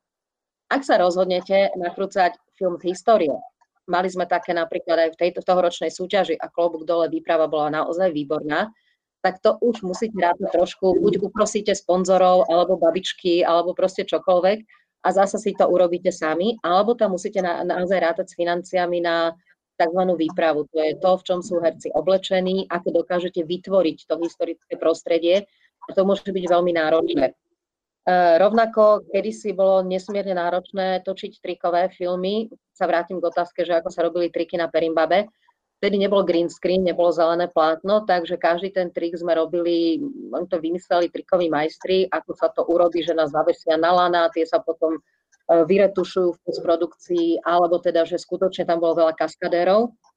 V dnešnej dobe je to presunuté na green screeny, máte k dispozícii počítače, to znamená, že vám ani vo vašom veku 10-14 rokov nič nebráni natočiť a urobiť trikový film o, ja neviem, nájazde mimozemšťanov si vymyslím, alebo čokoľvek, proste kombinovať to s animovaným filmom, ktorému sme sa nejako ešte zatiaľ nedostali a nevenovali. Pretože vy ste generácia, ktorá má nesmierne možnosti, pokiaľ tie počítače, pokiaľ tie technológie využijete na to, aby ste niečo krásne vytvorili. Čiže netreba sa lákať, áno, profesionálny film je nesmierne drahá záležitosť. To je v 100 tisícoch, miliónoch eur, keď pozeráte filmy, ktoré vidíte v televízii alebo v kine. A aj preto, že sú to tak drahé záležitosti, skutočne filmári medzi seba pustia prostredníctvom vysokých škôl, stredných škôl naozaj iba budúcich profesionálov. Ale naozaj na mobil sa dá natočiť Oscarový film v dnešnej dobe. Dobre, neviem, aké sú finančné podmienky v spravodajstve, to nechám spravodajstve. Ono by som zošeobecnila, e, nie je to, e, nemyslím si, že vôbec uvažovanie o tom, že e, stanem sa moderátorkou alebo herečkou a budem zarábať toľko a toľko. Tak toto nefunguje. Tak ako herci zarábajú menej, niektorí zarábajú viac, takisto je to aj, aj o moderátorovi. Uh, hovorí sa tomu uh, cena na trhu, hej. to znamená, pokiaľ má daný herec alebo moderátor trhovú hodnotu pre toho, kto si ho najíma, kto ho platí, tak vlastne je to naozaj rôzne. Peter? Ja už som Peter hovoril, že... konkrétne? to, nie, to nie, ale ja som hovoril, že v tom spravodajstve, čo sa týka času, je všetko veľmi relatívne. Ono je to podobne aj s platom, s platom a peniazmi. Všetko záleží na tom, že ako si ten redaktor e, váži svoj voľný čas alebo či chce mať e, presný, e, fixný pracovný čas, e, ale ak náhodou niekto vlezie do spravodajstva ako redaktor a nebodaj ešte do spravodajskej televízii, tak musí počítať s tým, že stratil svoj voľný čas. Pretože jeden, ja všetko najradšej hovorím na príkladoch. V nedelu, cez víkend, v nedelu, večer okolo, ja neviem, okolo 5. jednoducho pristála jedna informácia, že na úrade vlády bude veľmi dôležité rokovanie, teraz kvôli tejto vládnej kríze. Zdvihol som telefón, zavolal som redaktorke, ktorá bola doma, som ju stiahol z domu. Hovorím, je mi to ľúto, nedela, nenedela, jednoducho ideš na úrad vlády a jednoducho ona bez akýchkoľvek rečí povedala OK, čo mám robiť. Ehm, jednoducho išla na úrad vlády a trčala tam do, ja neviem, do ktorej, do, do pol 8 alebo ešte dlhšie. Jednoducho, mm, či sa vám to oplatí alebo nie robiť v spravodajstve, je, je taký postoj aj na, aj na vás, že nakoľko si vážite svoj voľný čas. Asi ja Alebo alebo koľko ste, ale to myslím si, že platí aj vo všeobecnosti, aj pri iných povolaniach, koľko ste ochotní tomu obetovať. Preto jednoducho spravodajstvo musí byť láska. Tak ako aj Peter naznačil, e, treba ho milovať dostatočne na to, aby ste boli ochotní v nedelu prísť do práce. Ja som rada, že ste to povedali, lebo to sú tzv. ja tomu hovorím, nefinančné benefity. Keď robíte niečo, čo, vás, čo máte radi, čo vás naplňa, tak to vám nevyvážia vôbec žiadne peniaze. Ale peniaze sú dôležité v tejto dobe. E, nezačínajte úvahami o tom, koľko zarobím. Choďte do toho poctivo, úprimne, s pokorou a čím lepší budete, čím lepší profesionál budete, tým viacej zarobíte. Ja by som začala, skončila asi takto, pretože naozaj tie začínajúce platy, nič moc, ale to si myslím, že všade. Hej, ešte čiže... jednu, ešte jednu poznámku si neodpustím. Na to máme jednu takú veľmi provokačnú formulku, redaktorovi, ktorý už chce ísť domov alebo, alebo nechce prísť, keď ho takto povoláme, tak mu vždycky poviem, keď sa ti to nepáči, choď pracovať do úradu. Tam máš e, presný pracovný čas a vieš, kedy presne prídeš domov. Oni to a možno aj ten, nemajú radi. A možno aj tabuľkový plat, či ako sa tomu... No, Hej, takže ako v úradoch platia tabulkové platy a v audiovízii platí, ako Anetka povedala správne, cena na trhu. Ako ste dobrí, aký je o vás veľký záujem, ten je podľa toho, ako ste dobrí, toľko si môžete zapýtať. a uvidíte, či sa trafíte. Lucka? No ja, ja by som chcela povedať, že oplatí sa. Oplatí sa investovať aj do práce treba z moderátora, spravodajcu, oplatí sa investovať e, čas do práce herca, oplatí sa investovať čas do práce lekára, lebo ja si myslím, že naozaj človek, keď, keď chce a keď sa snaží, môže sa stať špičkou a tým pádom je zaujímavý úplne pre všetkých a hlavne je, je takým vzorom pre spoločnosť, pre svojich kamarátov. Takže oplatí sa robiť veci naplno, lebo ja si myslím, že iba taký život je plnohodnotný a taký život nám niečo dá, keď niečo robíme naozaj, že dobre. Nie, že ten život preflákame, že ten život nám prejde len tak pomedzi prsty. Robíme dobre, ako Anetka povedala, že robíme to s láskou. Peťa sa hlasí, asi máme nejaké otázky, ktoré sme možno prehliadli. Áno, no, máme strašne veľa otázok prichádza, ale keďže už sme teda prešli tieto finančné veci, tak uh, by som... Prišlo nám veľmi veľa otázok, čo sa týka herectva. Uh-huh. Tak by som začala od Laura Surniaková. Tak ona sa pýta, že či je veľmi ťažké hrať zamilovaného. A k tomu prišla aj nadvezujúca otázka od Nicole T. Uh, keď máte zahrať scénu, kde sa musíte s niekým poboskať, ako to vnímate? Dobre, ale ja som tam ešte našla, som tam uh, našla aj dve herecké otázky, lebo stále na ne reagujem, však strávila som 25 rokov pred kamerou. Uh, ono je také zvláštne, ja som skončila, keď som mala 28 rokov a hrala som o troch rokov, takže ja som si hovorila, že štvrť storočie pred kamerou stačí. Uh, čiže tých skúseností mám naozaj nesmierne, nesmierne veľa. A takže ja som tam zareagovala, zaregistrovala aj také tie otázky heret, na herectvo, že či má každý herec dublera a že či sa musí začať v divadle alebo v televízii. Áno, teda? Hej, no, je tam, že či majú každý herec, že či má toho kaskadéra alebo dublera a potom, že či začínajú v divadle. A ešte aj Klára Ščevíková sa pýta, čo všetko musí alebo by mal vedieť dobrý herec. Uh, uh, uh, okay. Je to veľa. Kontroluj. Dobre, takže začneme tými uh, staršími, to znamená, že či má dublera alebo zástupcu alebo nie. Nie, to je nočná mora všetkých producentov. Producent je človek, ktorý v profesionálnom živote ten film platí. Hej, to, to znamená človek, ktorý je zodpovedný, že zoženie peniaze na film a potom zodpovedá, že ten film skutočne vznikne. Čiže to je taký ako keby úplne šéf ešte aj režiséra. tým sa vy pri Zlatej klapke s touto pozíciou nestretávate zatiaľ.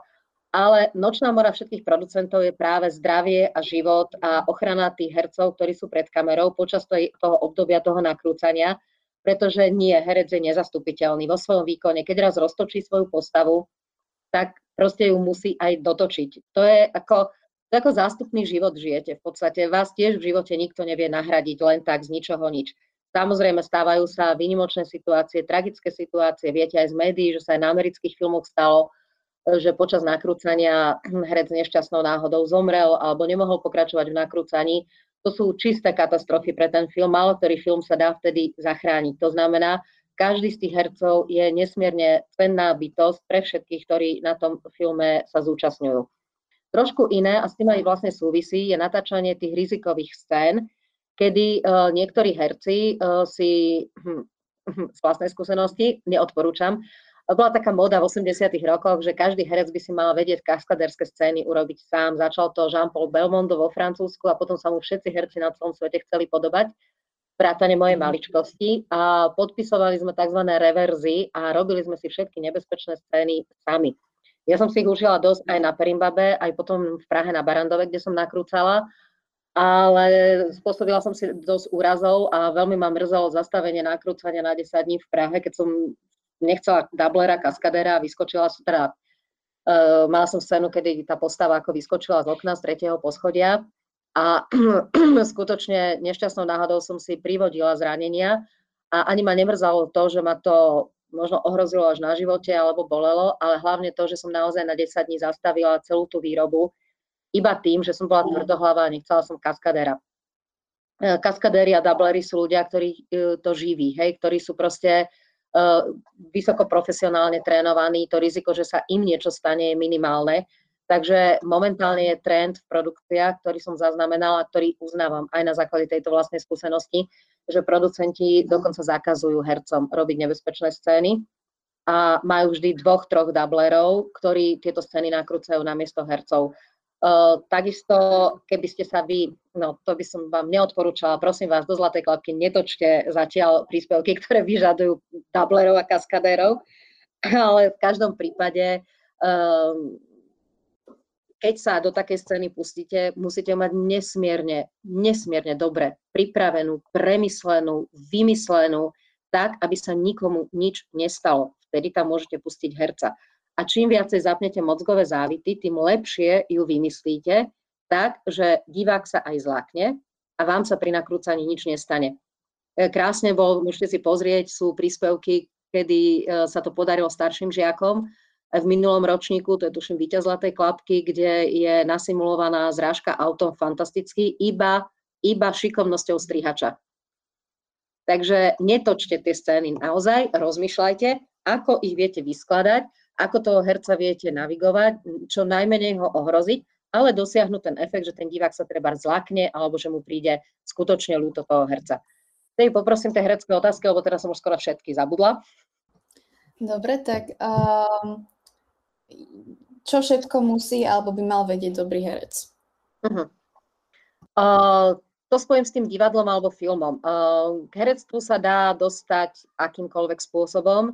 Eh, je eh, rozdiel medzi divadelným a filmovým herectvom je obrovský rozdiel. Eh, to znamená, aj keď, sa, keď uvažujete o kariére herca, musíte si povedať, že čo, čo máte radšej a radi. Divadelný herec je bohatší o jeden nezameniteľný zážitok, to znamená ten priamy kontakt toho diváka. To znamená, že on priamo na tom predstavení cíti tých divákov a vidí, či sa mu zasmejú, či s ním prežívajú ten príbeh alebo nie. O toto je filmový herec ochudobnený.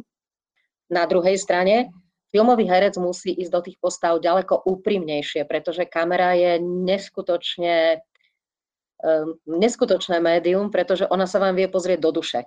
Vy keď hráte divadlo, tak vás vždy od toho um, diváka delia nejaké tie metre, nejaká tá vzdialenosť, niekedy aj veľká vzdialenosť a musíte hovoriť hlasnejšie ako v reálnom živote, musíte robiť väčšie gestá ako v reálnom živote, aby všetci v tom hľadisku e, pochopili, čo tá postava cíti a čo im chce povedať. E, pri filme naopak musíte byť čo najcivilnejší, pretože skutočne kamera sa vám dostane cez oči do duše. Nesmiete falošný mať ani jeden jediný pocit, nie to intonáciu. Čiže uh, musí vedieť herec, filmový herec sa musí vedieť naprosto stotožniť a vžiť do tej postavy úplne sa odosobniť a um, dať proste tej kamere všetko. Nesmie sa báť za svoje city, nesmie sa hambiť za svoje city, pretože ako náhle vy máte nejakú akože trému alebo si poviete, že to bude trapné, keď také niečo urobím, tak tá kamera to vidí, odhalí to a celé to ide do plynu, proste nikto vám neverí. Prechádzam ďalej teda k otázke zamilovaných postav a boskávania. Platí to o tom presne o to isté. Uh, profesionálni herci, eh, športovci majú svoje telo ako pracovný nástroj, aj modelky, aj manekínky, speváci k tomu pridávajú hlas ešte ako pracovný nástroj k tomu telu. Herec má pracovné nástroje tri, to je jeho telo, jeho hlas, musí vedieť samozrejme eh, správne po slovensky alebo po anglicky alebo akokoľvek rozprávať spisovne. A tretím nástrojom je jeho duša vlastná.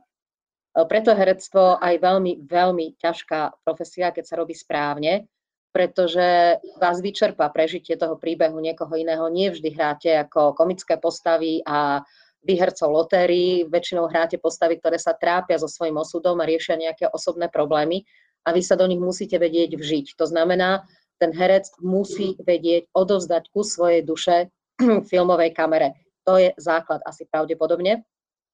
No a to sa týka aj zamilovaných postav. Hej. Keď máte partnera, ktorý zrovna nesplňa vaše kritériá, alebo ste čerstvo zamilovaná do svojho vlastného frajera, to sa mi tiež stalo, konkrétne na Perimbabe, ako, tak e, pomáha hrozne predstavivosť. Hej? To znamená, vy si musíte predstaviť a povedať si, že na jednej strane toto iba hrám, to znamená, nezraňujem tým svojho reálneho partnera, ale na druhej strane si musíte dokázať uveriteľne predstaviť, že ten človek, ktorý stojí pred vami, je skutočne láska vášho života.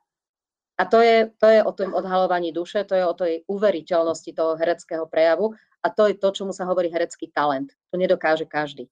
Pokiaľ takéto veci nedokážete, nie je herectvo pre vás e, tá správna profesia.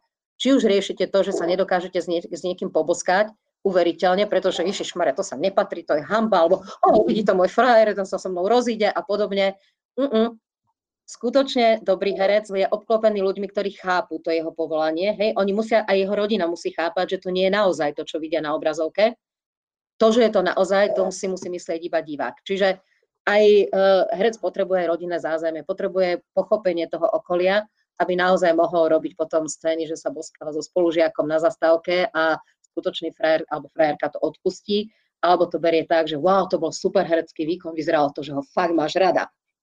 Vtedy je herec dobrý a vtedy má dobré okolie okolo seba. E, nejako, áno, otázky?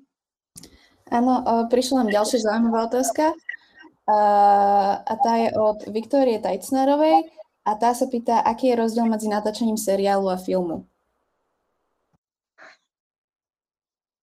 Um, technicky povedané, vzaté by asi nemal byť ani veľmi žiadny seriál, je rozhodne náročnejší na prípravu, na udržanie uh, uh, nejakej tej linky, tej, toho vývoja tej postavy z hľadiska herca, ale zasa si musíme povedať, uh, o akom seriáli a filme hovoríme keď si zoberieme také tie rýchloklasné seriály, ktoré vidíme zo súčasnosti, ktoré sa robia ako vo fabrike na bežiacom páse, je to istý žáner, hej, ktorý sa usadil aj na našich obrazovkách a aj ten treba robiť profesionálne.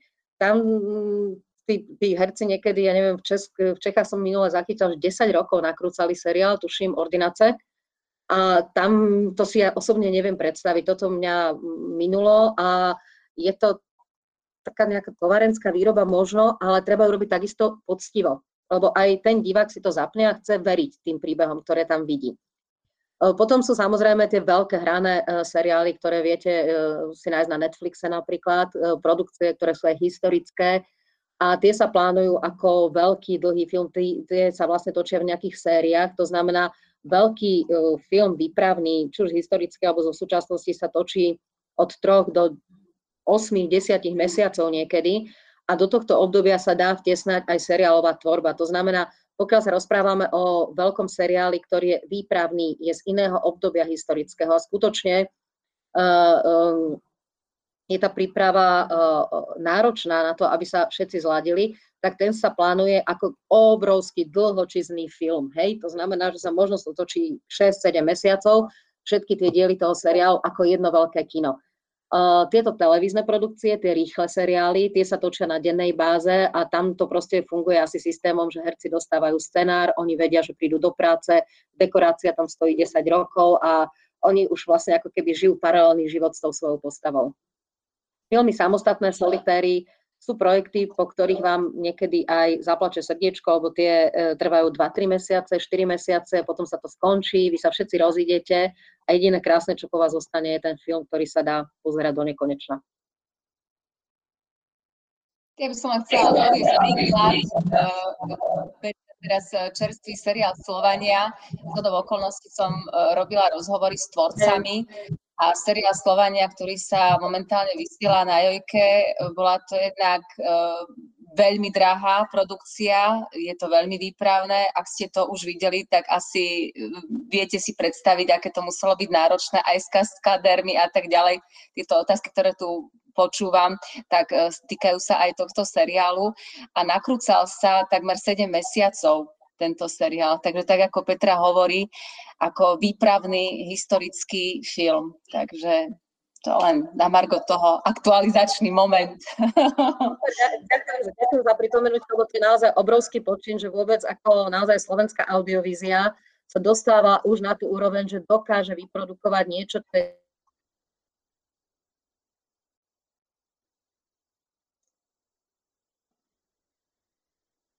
historický seriál po dlhej, dlhej dobe. Peka, otázky? Uh, áno, máme ďalšie otázky ešte. Uh, je ich pomerne ešte dosť. Tak um, ani neviem, kde začať. um, ešte možno na, na, na, na, na, na, na, na Petru otázka od Nicole T. Podporovali vás rodičia stať sa herečkou?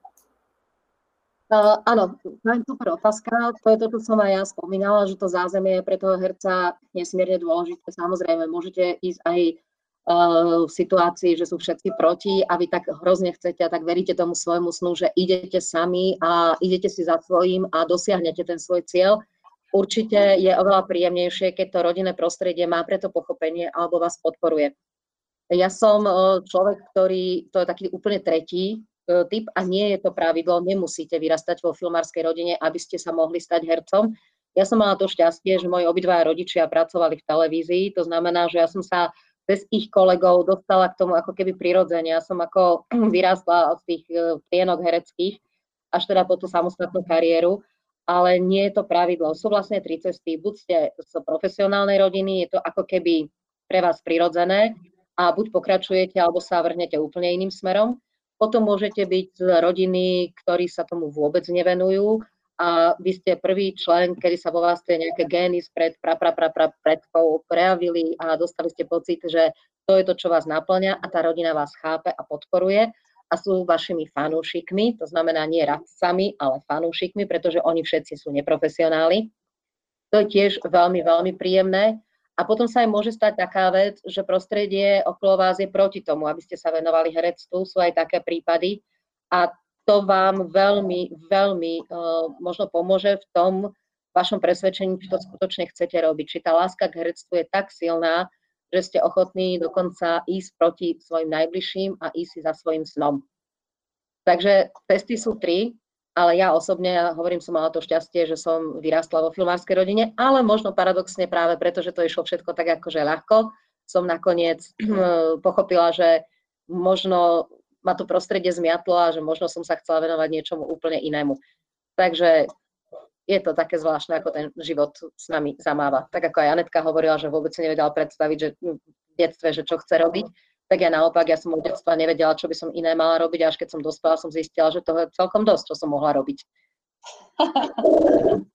Ale inak padajú tu otázky také, že či nie je človeku ľúto, keď v nedeľu večer nie je s rodinou, ale napríklad je v divadle a tak ďalej. A to je zase aj to, čo hovorí uh, Peťo, že jednoducho si človek musí vybrať, čo v živote chce, pretože všetko má svoje plusy a mínusy. To znamená, keď robím prácu, ktorá ma nesmierne baví, ktorá ma naplňa, je veľmi dôležité to rodinné zázemie. Nielen pre herečku, je dôležitá aj pre spravodajcov, hej, ako hovorí Peter, proste mať ľudí okolo seba, ktorí pochopia, že keď v nedeľu sa rozhoduje o tom, ako bude pokračovať alebo nepokračovať súčasná vládna koalícia, tak jednoducho ten spravodajca musí, chce, je to jeho práca. Ale ja si zase na druhej strane myslím, že neplatí to len pri hereckých alebo moderátorských spravodajských profesiách. Veď mnohí ľudia pracujú, chodia na nočné zmeny, mnohí ľudia chodia na týždňovky a dokonca do zahraničia na týždňovky alebo aj na dlhšie obdobie. Takže ono vo všeobecnosti, myslím si, že pri mnohých po- povolaniach uh, treba rátať s tým, že má svoje plusy a minusy. Hej. Zas, neviem si predstaviť, že by som žila s niekým, napríklad, je to o životnom štýle, hej, to teraz už ideme do iných, iných vecí, hej, uh, že by som žila s niekým, kto je, pracuje v úrade od 8. E, do, do 3. povedzme od 8. do 4. neviem, hej, ale má takýto štýl a nemal by potom pochopenie, pretože moja práca je oveľa, oveľa flexibilnejšia. Takže tak, je to pestré a treba si hľadať tú podporu. Tak ja by som chcela povedať, že dnes už aj v tých úradoch, ako aj Peťo hovoril, že sa vyhrážajú redaktorom o tých úradoch, aj dnes v tých úradoch už neplatí, že ľudia sú ako za socializmu od 8. do 4. v robote, ale dnes je vo všeobecnosti taký tlak na ľudí, že v každej jednej práce jednoducho, keď to človek nerobí z láskou keď ho nenaplňa, tak eh, tá práca jednoducho je obrovským premenom. Ale tu chcem povedať, že tá spravodajská práca, televízna práca a herecká práca má jeden obrovský akože profit. Je to veľmi zaujímavá práca a naozaj človek eh, dokáže sa dostať do, do inštitúcií, dokáže sa dostať eh, do prostredia, kde no, bežný človek nemá šancu sa dostať, nakúknúť do toho prostredia, takže je to strašne zaujímavé zoznámiť sa s určitými profesiami, takže je to strašne si myslím, že práca, ktorá je veľmi, veľmi zaujímavá a hovorí, že keď niekto vstúpi do tej televízie, takže asi tých 90% ľudí si to tak zamiluje, že tá práca sa stane im láskou a možno, že aj takou drogou. Ja ešte možno niečo doplním, teraz ako som vás počúvala a vlastne, že či to vadí, že nie je v nedelu večer doma. Uh, pri herectve, myslím si, že aj pri uh, moderovaní spravodajstva vy musíte rátať ešte s jednou vecou, a to, to sa, tomu sa tak hovorí, že strata súkromia.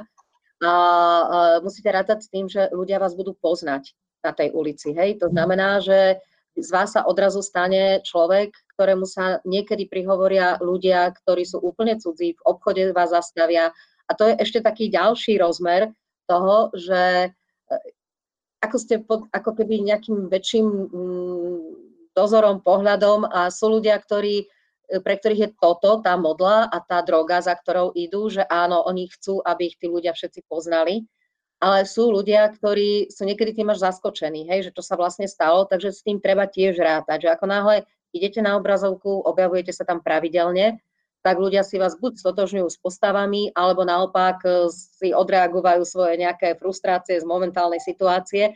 O tom by možno aj Anetka, e, by som ťa chcela poprosiť, že ako to majú moderátori, lebo herci to majú jednoznačné, že stále niekto do mňa pýta, prečo sneží, prečo nesneží a vám to nesmie vadiť. Ako musíte si uvedomiť, že je to v podstate ďalšie to ako keby ďakujem, že tá vaša práca má zmysel nejaký. Ale nie vždy ste v situácii, že vám to urobí dobre. Hej, niekedy ste proste nahnevaní, chorí, neviem čo a jednoducho tí ľudia uh, to nemusia vedieť a vy musíte byť pripravení každú jednu chvíľku svojho života aj mimo kamier si byť vedomí, že áno, ľudia vás poznajú a môže vás hoci kto, hoci ako v dobrom aj v zlom, zastaviť na ulici, niečo napísať alebo čokoľvek. Anetka, možno, že viac, keby si z toho spravodajského pohľadu mne to dáva uh, už teda tých 25 rokov obrovskú zodpovednosť uh, za to, čo poviem, nielen prostredníctvom televíznej obrazovky k ľuďom, ale čo poviem aj v súkromí. Uh, pýtajú sa ma ľudia na názor, na mnohé veci, na politickú situáciu a tak ďalej. Aj keď priznám sa, veľakrát sa tomu snažím vyhnúť, aby som nejaký mám ten postoj, že stále mám byť objektívna. Takže z tej strany, z druhej strany, aby to bolo vyvážené, ale veľakrát sa ma opýtajú na názor a ja aj ten svoj názor poviem, lebo samozrejme mám svoj názor na veci, ktoré sa dejú okolo nás. Myslím si ale, že súčasní mladí ľudia majú oproti tým mojim začiatkom, lebo ja som z toho bola v šoku, z toho, keď ma niekto zastavoval a autogram. Aj, aj keď vždy hovorím, stále ma mohli aj ľudia v úvodzovkách opľuť a som rada, že sa tak nestalo, takže až také strašné to nebolo. Ale um, bol to taký ten pocit takého tlaku, že je, Mina, ja teraz už nemôžem nič zle urobiť, nemôžem sa, poviem príklad, ani trochu opiť v krčme, hej, nie, že by som to vyhľadávala, ale stane sa, že človek by mohol byť nálade na nejaké oslave, lebo čo keď ma niekto uvidí, odfotí a tak ďalej. Potom postupom času človek zistí, že e, v bulvárnom spravodajstve sa objavia, objavia informácie, ktoré sa vôbec nezakladajú na pravde, ale ani trochu. Takže potom som to už prestala riešiť. Myslím si, že v súčasnosti mladí ľudia majú obrovskú výhodu v tom, že fungujú na sociálnych sieťach. To znamená, tam si už skúšajú spätnú väzbu, už si skúšajú priame reakcie na to, čo urobia, povedia, vyjadria svoj názor a tak ďalej.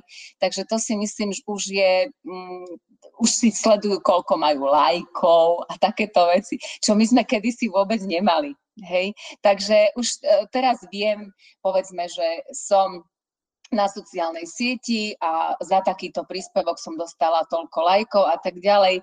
Prekáža mi, že niekto pozerá sa na moje súkromné fotky, neprekáža. Takže tieto veci si vedia, myslím si, že súčasní mladí ľudia už skôr zvážiť a uvedomiť a rozhodnúť sa, či chcú ísť týmto smerom alebo nie.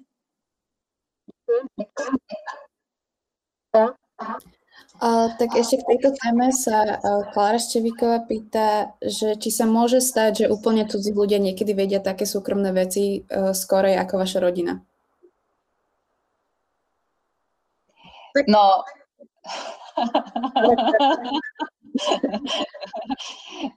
veľakrát sa vymyslia. Stáva sa aj mne a stalo sa mi to mnohokrát, že mi zavolali blízki ľudia, priatelia, že sa niečo o mne dočítali a ja som sama zostala prekvapená, čo som vraj urobila, vraj povedala a tak ďalej. Takže uh, tieto veci, ktoré um, sa dočítate v bulvári, to treba brať s veľkou, s veľkou rezervou. Ja sa pridám k tomu, že Anetka vlastne naznačila, že je to vlastne ako keby tá e, nová kultúra tých generácií mladších, e, tá komunikácia na tých sociálnych sieťach a e, vôbec všetko, čo sa na tých sociálnych sieťach deje, že sa nadstavujú ako keby úplne nové pravidlá hry, aj čo sa týka tohoto. A presne ako Anetka hovorila, treba si sa vedieť o tých vecí odosobniť. O to viac, keď sa rozhodnete profesionálne vystupovať a stať sa známou tvárou z tých ako keby veľkých médií. Uh, asi toľko. Nám to zastaviť nedá, sú sociálne siete a človek to už nemá pod kontrolou, čo sa kde o ňom asi objaví. Ale inak, e, takto to, aby som to odľahčila, sú to aj takéto, že či sme e, na sociálnych sieťach, či je to ľahké byť na sociálnych sieťach a, a tak ďalej. Uh, moji synovia sa mi smejú, že som old school, nemám rada počítače, nemám rada telefóny, no, smartfóny a tak ďalej. Ale pred vyše dvoma rokmi, keďže môj manžel je ITčkár, on ma dotlačil k tomu, aby som mala konto na sociálne sieti Takže uh, mám konto na Instagrame, uh, prepojené s Facebookom uh, z donútenia, uh, pretože manžel mi povedal, pozri sa sem, ja sa v tej tvojej branži nevyznám, ale pokiaľ uh, chceš, pokiaľ sa stále stiažuješ, že, sú, že sa o tebe zverejňujú v bulvári uh, vymyslené veci, skreslené veci, vytrhnuté z kontextu a tak ďalej, urob preto niečo ty a jednoducho odkomunikuj navonok len to, čo ty uznáš za vhodné do takej miery, do akej chceš a tak ďalej, že si to vlastne ocenzuruješ sama, čo si o sebe zverejníš. A vtedy som povedala, OK, pred tými dvoma rokmi, že možno je to dobrý nápad, že je to dobrý komunikačný nástroj, tak som to začala používať uh, len preto, aby som sa uh, znižila svoju komunikáciu uh, s bulvárom na minimum. Hovorím to otvorene tak, ako to je. Tea. No, e, práve sme dostali takú celkom, um, ako sa to povie, uh, aktuál, aktuálnu otázku. A uh, Lali sa pýta, či sa ľahko moderuje v respirátore. Poviem úprimne, Peter tiež určite sa k tomu vyjadri. E, je to veľmi náročné, veľmi ťažko sa dýcha. Musím povedať, že e, po zdravotných problémoch, ktoré sa mi začali minulý rok a práve na hrudi, tak o to, o to horšie. Takže veľakrát mám pocit aj ja pri vysielaní, že som na odpadnutie či je to rúško. My, my totiž to máme ten respirátor v newsroome po celý deň. To nie je, že je to len počas toho vysielania, ehm, keď nás vidí divák, že máme teda zakrytý nos a ústa, ale respirátor máme po celý deň v newsroome a naozaj uh, udýchať to uh, nie je ľahké a rozprávanie, rozprávanie cez masku je veľmi náročné. A od začiatku, keď, sa, keď sme s tým začali, tak som mala pocit, že mi nie je rozumieť, že húhním, že nedokážem artikulovať. Takže som podvedome začala dýchať pod tým viac, artikulovať, rozprávať výraznejšie, tak ako Petra porovnávala hereckú prácu pred kamerou a v divadle. Zrazu som si pripadala ako v divadle, že začala som výraznejšie rozprávať, čo najviac otvárať ústa pod tou maskou, takže je to náročné. No, táto, doba, táto doba veľmi skomplikovala život e, vo vnútri v televízii a moderátorom, pretože e, je to zložité. Celý tento problém týchto respirátorov, a to sledujem zasa aj na sociálnych sieťach od nedele, kedy my sme mali jeden problém s moderátorom počas e, živého vysielania, tak na tých sociálnych sieťach sa tam začali veľmi pretriasať, že či je za tým respirátor alebo či nie je za tým respirátor ono, s tým respirátorom, respirátorom je to zložité. My sa musíme aj u nás v newsroome samozrejme chrániť. My nemáme v redakcii v newsroome priame vetranie dokonca. My sme kvôli tým, že kamery nám svietia, alebo teda sú nasmerované do newsroomu, ten náš newsroom je veľmi citlivý na svetlo. To znamená, my tam nemôžeme mať otvorené okná. To znamená, my sme, my sme mm, odkazaní len na vzduchotechniku. O to je dôležitejšie zasa zasa chrániť sa. Na druhej strane samozrejme, že tie respirátory sú určitá komplikácia.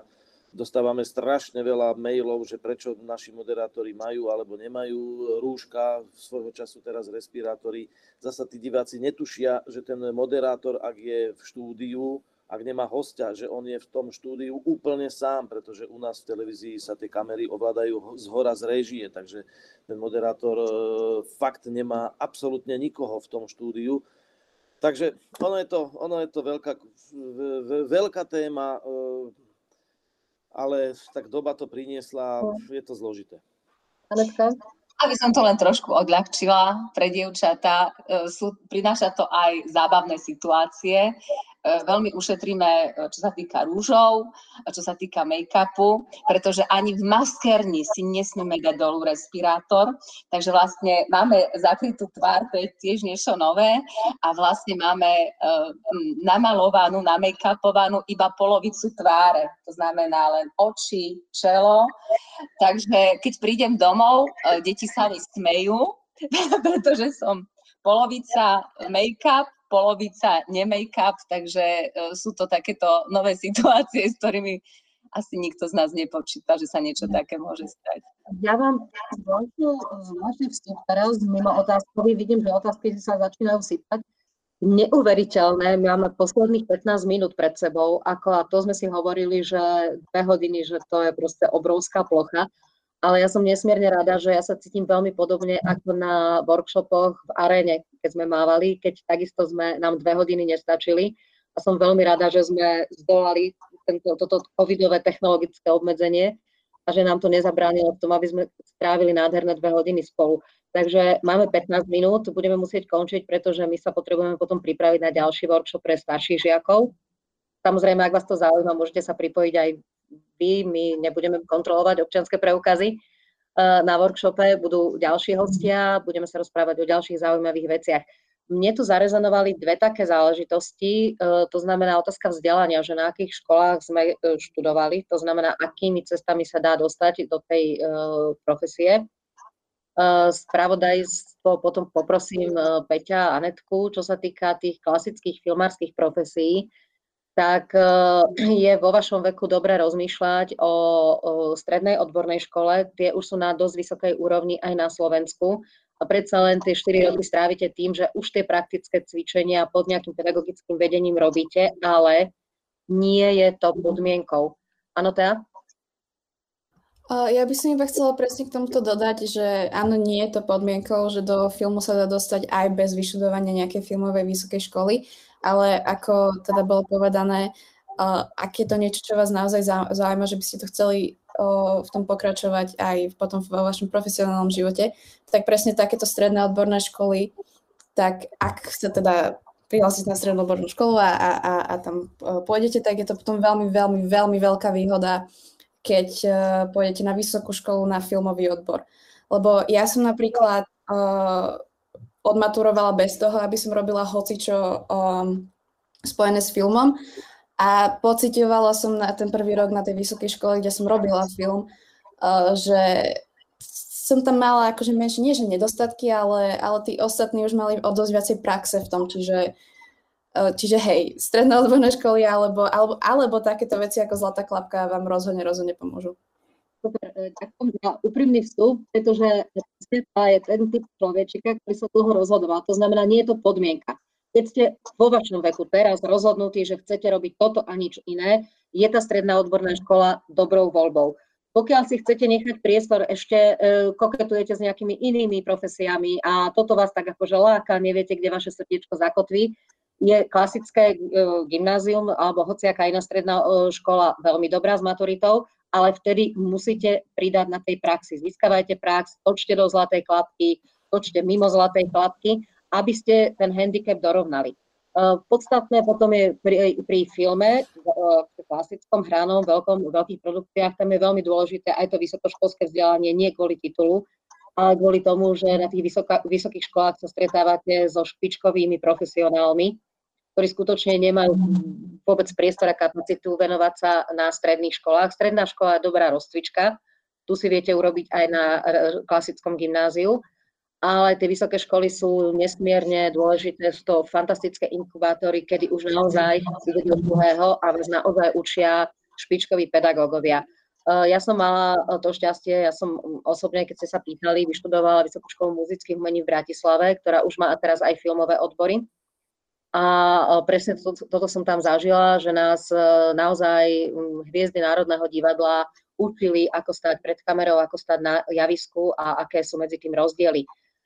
Veľmi dobré je ďalšia vec, ktorá je, pre vašu generáciu sa to zdá, že je to samozrejmosťou, že všetci hovoríte po anglicky, no nie všetci hovoríte dobre po anglicky a hovoríme, učte sa angličtinu, pokiaľ chcete preraziť v filmárskej branži, nespútajte sa tým, že ostanete tvoriť iba po slovensky a na Slovensku. Ak sa rozhodnete zostať doma, tvoriť na Slovensku, hlboká úcta, angličtina vám neuškodí, ale ak, ako prídavok, ale ak sa rozhodnete a budete chcieť ísť točiť do medzinárodných koprodukcií, je to podmienka. Čiže okrem technických zručností, pilujte si aj svoje jazykové zručnosti, lebo tie vám na, nakoniec otvoria aj možnosť ísť študovať do zahraničia. Pre filmárov je jedna z najvyšších met, e, sú dve cesty, keď rozmýšľate o zahraničí, ísť buď do anglicky hovoriaceho teritoria, aby ste zároveň teda s remeslom získavali aj tú profesionálnu hantírku, teda jazyk profesionálny, alebo taká meta najvyššia z našich európskych teritórií aj pre veľa zahraničných študentov je filmová fakulta FAMU v Prahe. Čiže buď sa orientujete Vysoká škola muzických umení, kde je už veľmi silný filmový odbor, tomu sa budeme venovať vlastne na tom nasledujúcom seminári, kde budú pedagógovia aj z Vysokej školy muzických umení. Keď chcete ísť do sveta, anglické hovoriace teritória, alebo teda naozaj FAMu, ktorá vychovala už veľa, veľa držiteľov, do, dokonca Oscarov filmových. Teraz poprosím spravodajcov, nejaký taký, že ako by mali ľudia vo veku 10-14 rokov, kam sa nasmerovať. Tak. No, samozrejme, žiadna škola vám nenaleje uh, rozum do hlavy. To je jasné. Na druhej strane je dobré uh, čím skôr žiť v prostredí, v ktorom v budúcnosti chcete robiť ja už keď teda hovoríme o zlatej klapke, je veľmi dobré, že ste v tom prostredí cez školy a zlatú klapku, že sa udržujete v tom prostredí. Jeden konkrétny môj, moja skúsenosť, učím, alebo učil som aj na jednej vysokej škole a žurnalistiku. A s hrôzou som zistil, že na tej škole e, tí vysokoškoláci nedokážu, e, ne, nepoznajú strihový program, v ktorom napríklad u nás na Zuške sa striha. To znamená, ja som s hrôzou zistil, že naši 10-12 roční e, žiaci vedia viac ako tí, ktorí študujú na žurnalistike, lebo tí sa doteraz tým nepoznali. Takže čím skôr začnete žiť v tom prostredí, tým skôr napáchnete ako keby tou profesiou. Na druhej strane, žurnalistika či musí byť alebo nemusí byť. Isté, že je dobre, ak je ale už Anetka hovorila, že ak ste ekonóm, tak viete tu svoje vedomosti z ekonomiky využiť v, v tom spravodajstve. Ja som napríklad skončil hudobnú fakultu VŽMU. Potom, že som si doktoránske štúdiu urobil už v spojitosti so žurnalistikou, to je druhá vec. Ale máme v redakcii človeka, ktorý neviem, či má žurnalistiku, ale viem, že robí E, ako zastupuje Červený kríž, alebo ako Červený kríž jazdí v záchranke, v sanitke. Takže samo, samozrejme, že všetky tieto veci e, strašne pomáhajú v tom spravodajstve, pretože to spravodajstvo je, je, je tam sa jednoducho v tom spravodajstve ocitnete raz v, v divadle, raz pri tom záchranárovi, raz na ekonomickej prednáške, takže ten, e, ako redaktor spravodajstva, čím väčší prehľad máte, tým lepšie. Bez odborných e, vecí remeselných, aby, ste, aby vám niekto vysvetlil, aby ste sa ich naučili, to samozrejme tiež nejde. Asi to. Spravodajstvo je jednoducho, ako Peter povedal, e, veľmi pestré. Takže tak, ako som povedala už niekedy na začiatku tohto nášho stretnutia, dôležitá je zvedavosť a chuť sa učiť nové veci. Pretože um, tie témy, ktoré sa v spravodajstve spracúvajú, sú naozaj zdravotníctvo, školstvo, sú rôzne. Takže jednoducho sa treba o tieto zmeny, o tieto témy zaujímať, žiadna škola ich do človeka nenaleje. E, ja som už spomínala, že ja som ukončila pedagogickú fakultu UPJŠ v Prešove, mala som odbor slovenský, učiteľstvo slovenského jazyka, anglického jazyka a to bol môj základ. Ale tak ako hovoríme o zlatej klapke, to nebolo len o tom, že študujem niečo, pretože stretla som sa aj s niečím takým, že vyštudujem takýto odbor a budem sa môcť stať hovorkyňou. A vtedy som dotyčnej slečne vysvetlila, že takto to nefunguje že ty skončíš a automaticky, tak ako to nefunguje tak, že skončíš žurnalistiku a automaticky sa staneš uznávaným reportérom. Nie, treba na sebe pracovať. Ja som vlastne uh, ako odbor, mala som učiteľstvo slovenčiny, angličtiny, ale moja diplomová práca bola jazyk a štýl v televíznej praxi, pretože popri škole, okrem iného, uh, som robila hlásateľku slovenskej televízii štúdiu Košice, potom som si robila prax v Bratislave, ale e, stále som sa udržovala v niečom, čo ma bavilo a čo mi šlo dobre. Takisto som si skúsila hrať v divadle, takisto veľmi užitočná skúsenosť. A potom, keď prišiel konkurs e, do Markízy, ktorá ešte vtedy neexistovala, tak vtedy zrazu na tom konkurze som zúročila všetko, čo som vedela a postupne a stále zúročujem to, čo som sa naučila. Takže uh, ak nie ste presne rozhodnutí, ktorým úplne presne smerom chcete ísť, aby sa zase nestalo to, že pôjdete nejakým úzkým smerom a potom si poviete vo štvrtom ročníku strednej škole, že predsa len nie, mala som byť zubárka. Strieľam od boka, hej. Takže uh, aby, aby treba takto pri zlatej klapke a oňuchávaniu uh, toho remesla zistiť, či naozaj je to toto, čo chcem robiť. Ja chcem ešte uh, doplniť jednu vec uh, vo vzťahu práve k vám, ktorí máte 10-14 rokov, to je úplne úžasné, celý život pred sebou. Využívajte tú možnosť, že naozaj na školách, na zúčkách máte k dispozícii tie štúdia, že to viete robiť a skúšajte, skúšajte, pretože vám sa môže stať aj to, nie že naberáte skúsenosti a budú z vás profesionáli, ale vy môžete aj zistiť, že vám to v podstate až tak veľmi vás to nebaví. Pretože ako náhle sa tej práci upíšete, tak ju robíte každý jeden deň. To znamená, skúšajte, natáčajte si tie príspevky, skúšajte robiť hrané filmy, jeden sa vám podarí, jeden sa vám nepodarí a práve aj cez tie, ktoré sa vám nepodaria, vy sa utvrdíte v tom, že aj tak to chcem robiť. Pretože môže sa stať aj to, že si poviete, Ježiš Maria, toto stále, že jeden sa vám podarí, to je super, dostali sme zlatú klapku, druhú, druhý, tretí, štvrtý odrazu zistíte, že asi nie. Je to veľmi dôležité pre váš budúci život. Takže ten svoj voľný čas, ktorého máte strašne veľa, teraz viem, že ste preťažení školou, ale aj tak máte viacej voľného času ako dospelí, uh, tak si ho užite. Užite si ho s kamerou, s mobilom, skúšajte žánre, skúšajte si pozície pracovné a zahrňajte nás, my tie príspevky všetky pozrieme, aj keď ich je čoraz viac. Je to nesmierne veľa talentu vo vás vrieme.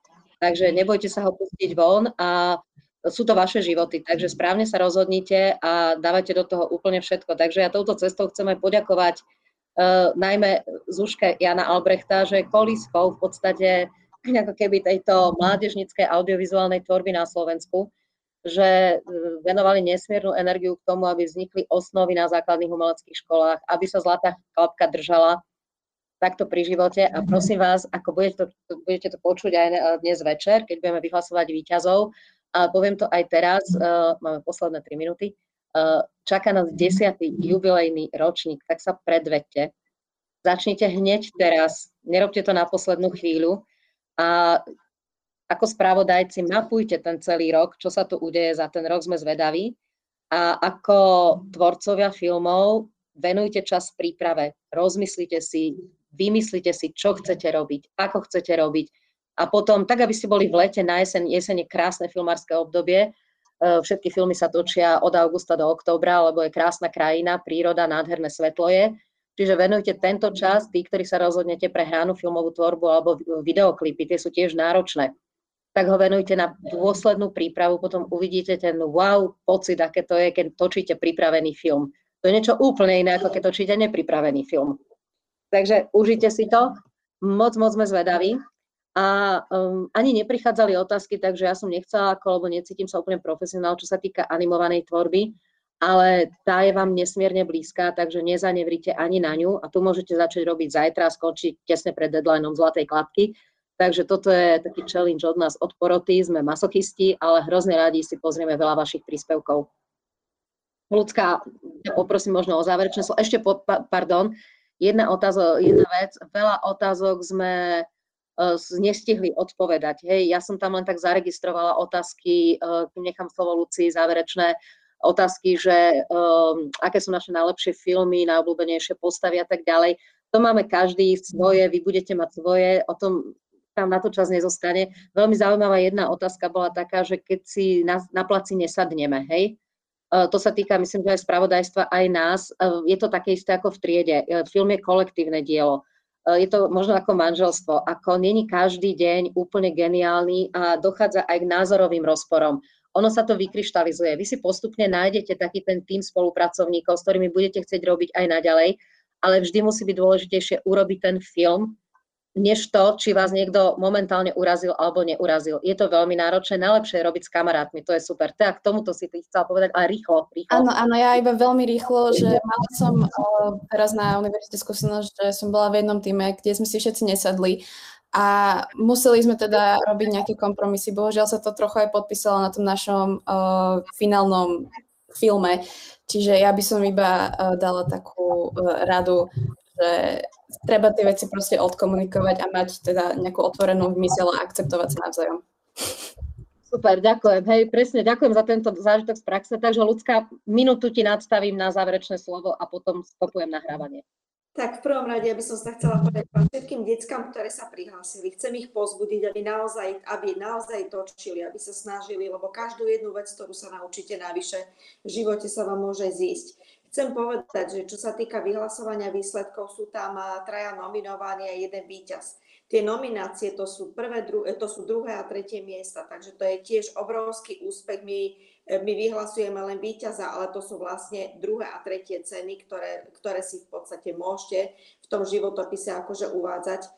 A chcem sa poďakovať aj porote, aj všetkým zúčastneným. Ja si myslím, že uh, táto debata bola veľmi zaujímavá. Decka boli neskutočne schopné, aktívne, šikovné. Proste aj na tejto platforme sa vedeli prispôsobiť a bolo to celé živé, bolo to strašne zaujímavé, takže ma to veľmi pozbudilo, veľmi sa mi to páči a verím tomu, že o rok sa stretávame v aréne a že to bude úplne už ináč, bude to super, budeme si vedieť vážiť, že sa môžeme takto vidieť akože naživo a teším sa, decka, že vás aj možno, že tie, ktoré som doteraz osobne nepoznala, že vás osobne spoznám a že budeme oslavovať nový život a oveľa krajší. Ďakujem. Takže tešíme sa na večer a tešíme sa hlavne na budúci ročník. Majte sa krásne, ďakujem všetkým za účasť. Dovidenia, ďakujeme. Ďakujeme. Dovidenia. Ďakujeme. Dovidenia. Dovidenia. Dovidenia.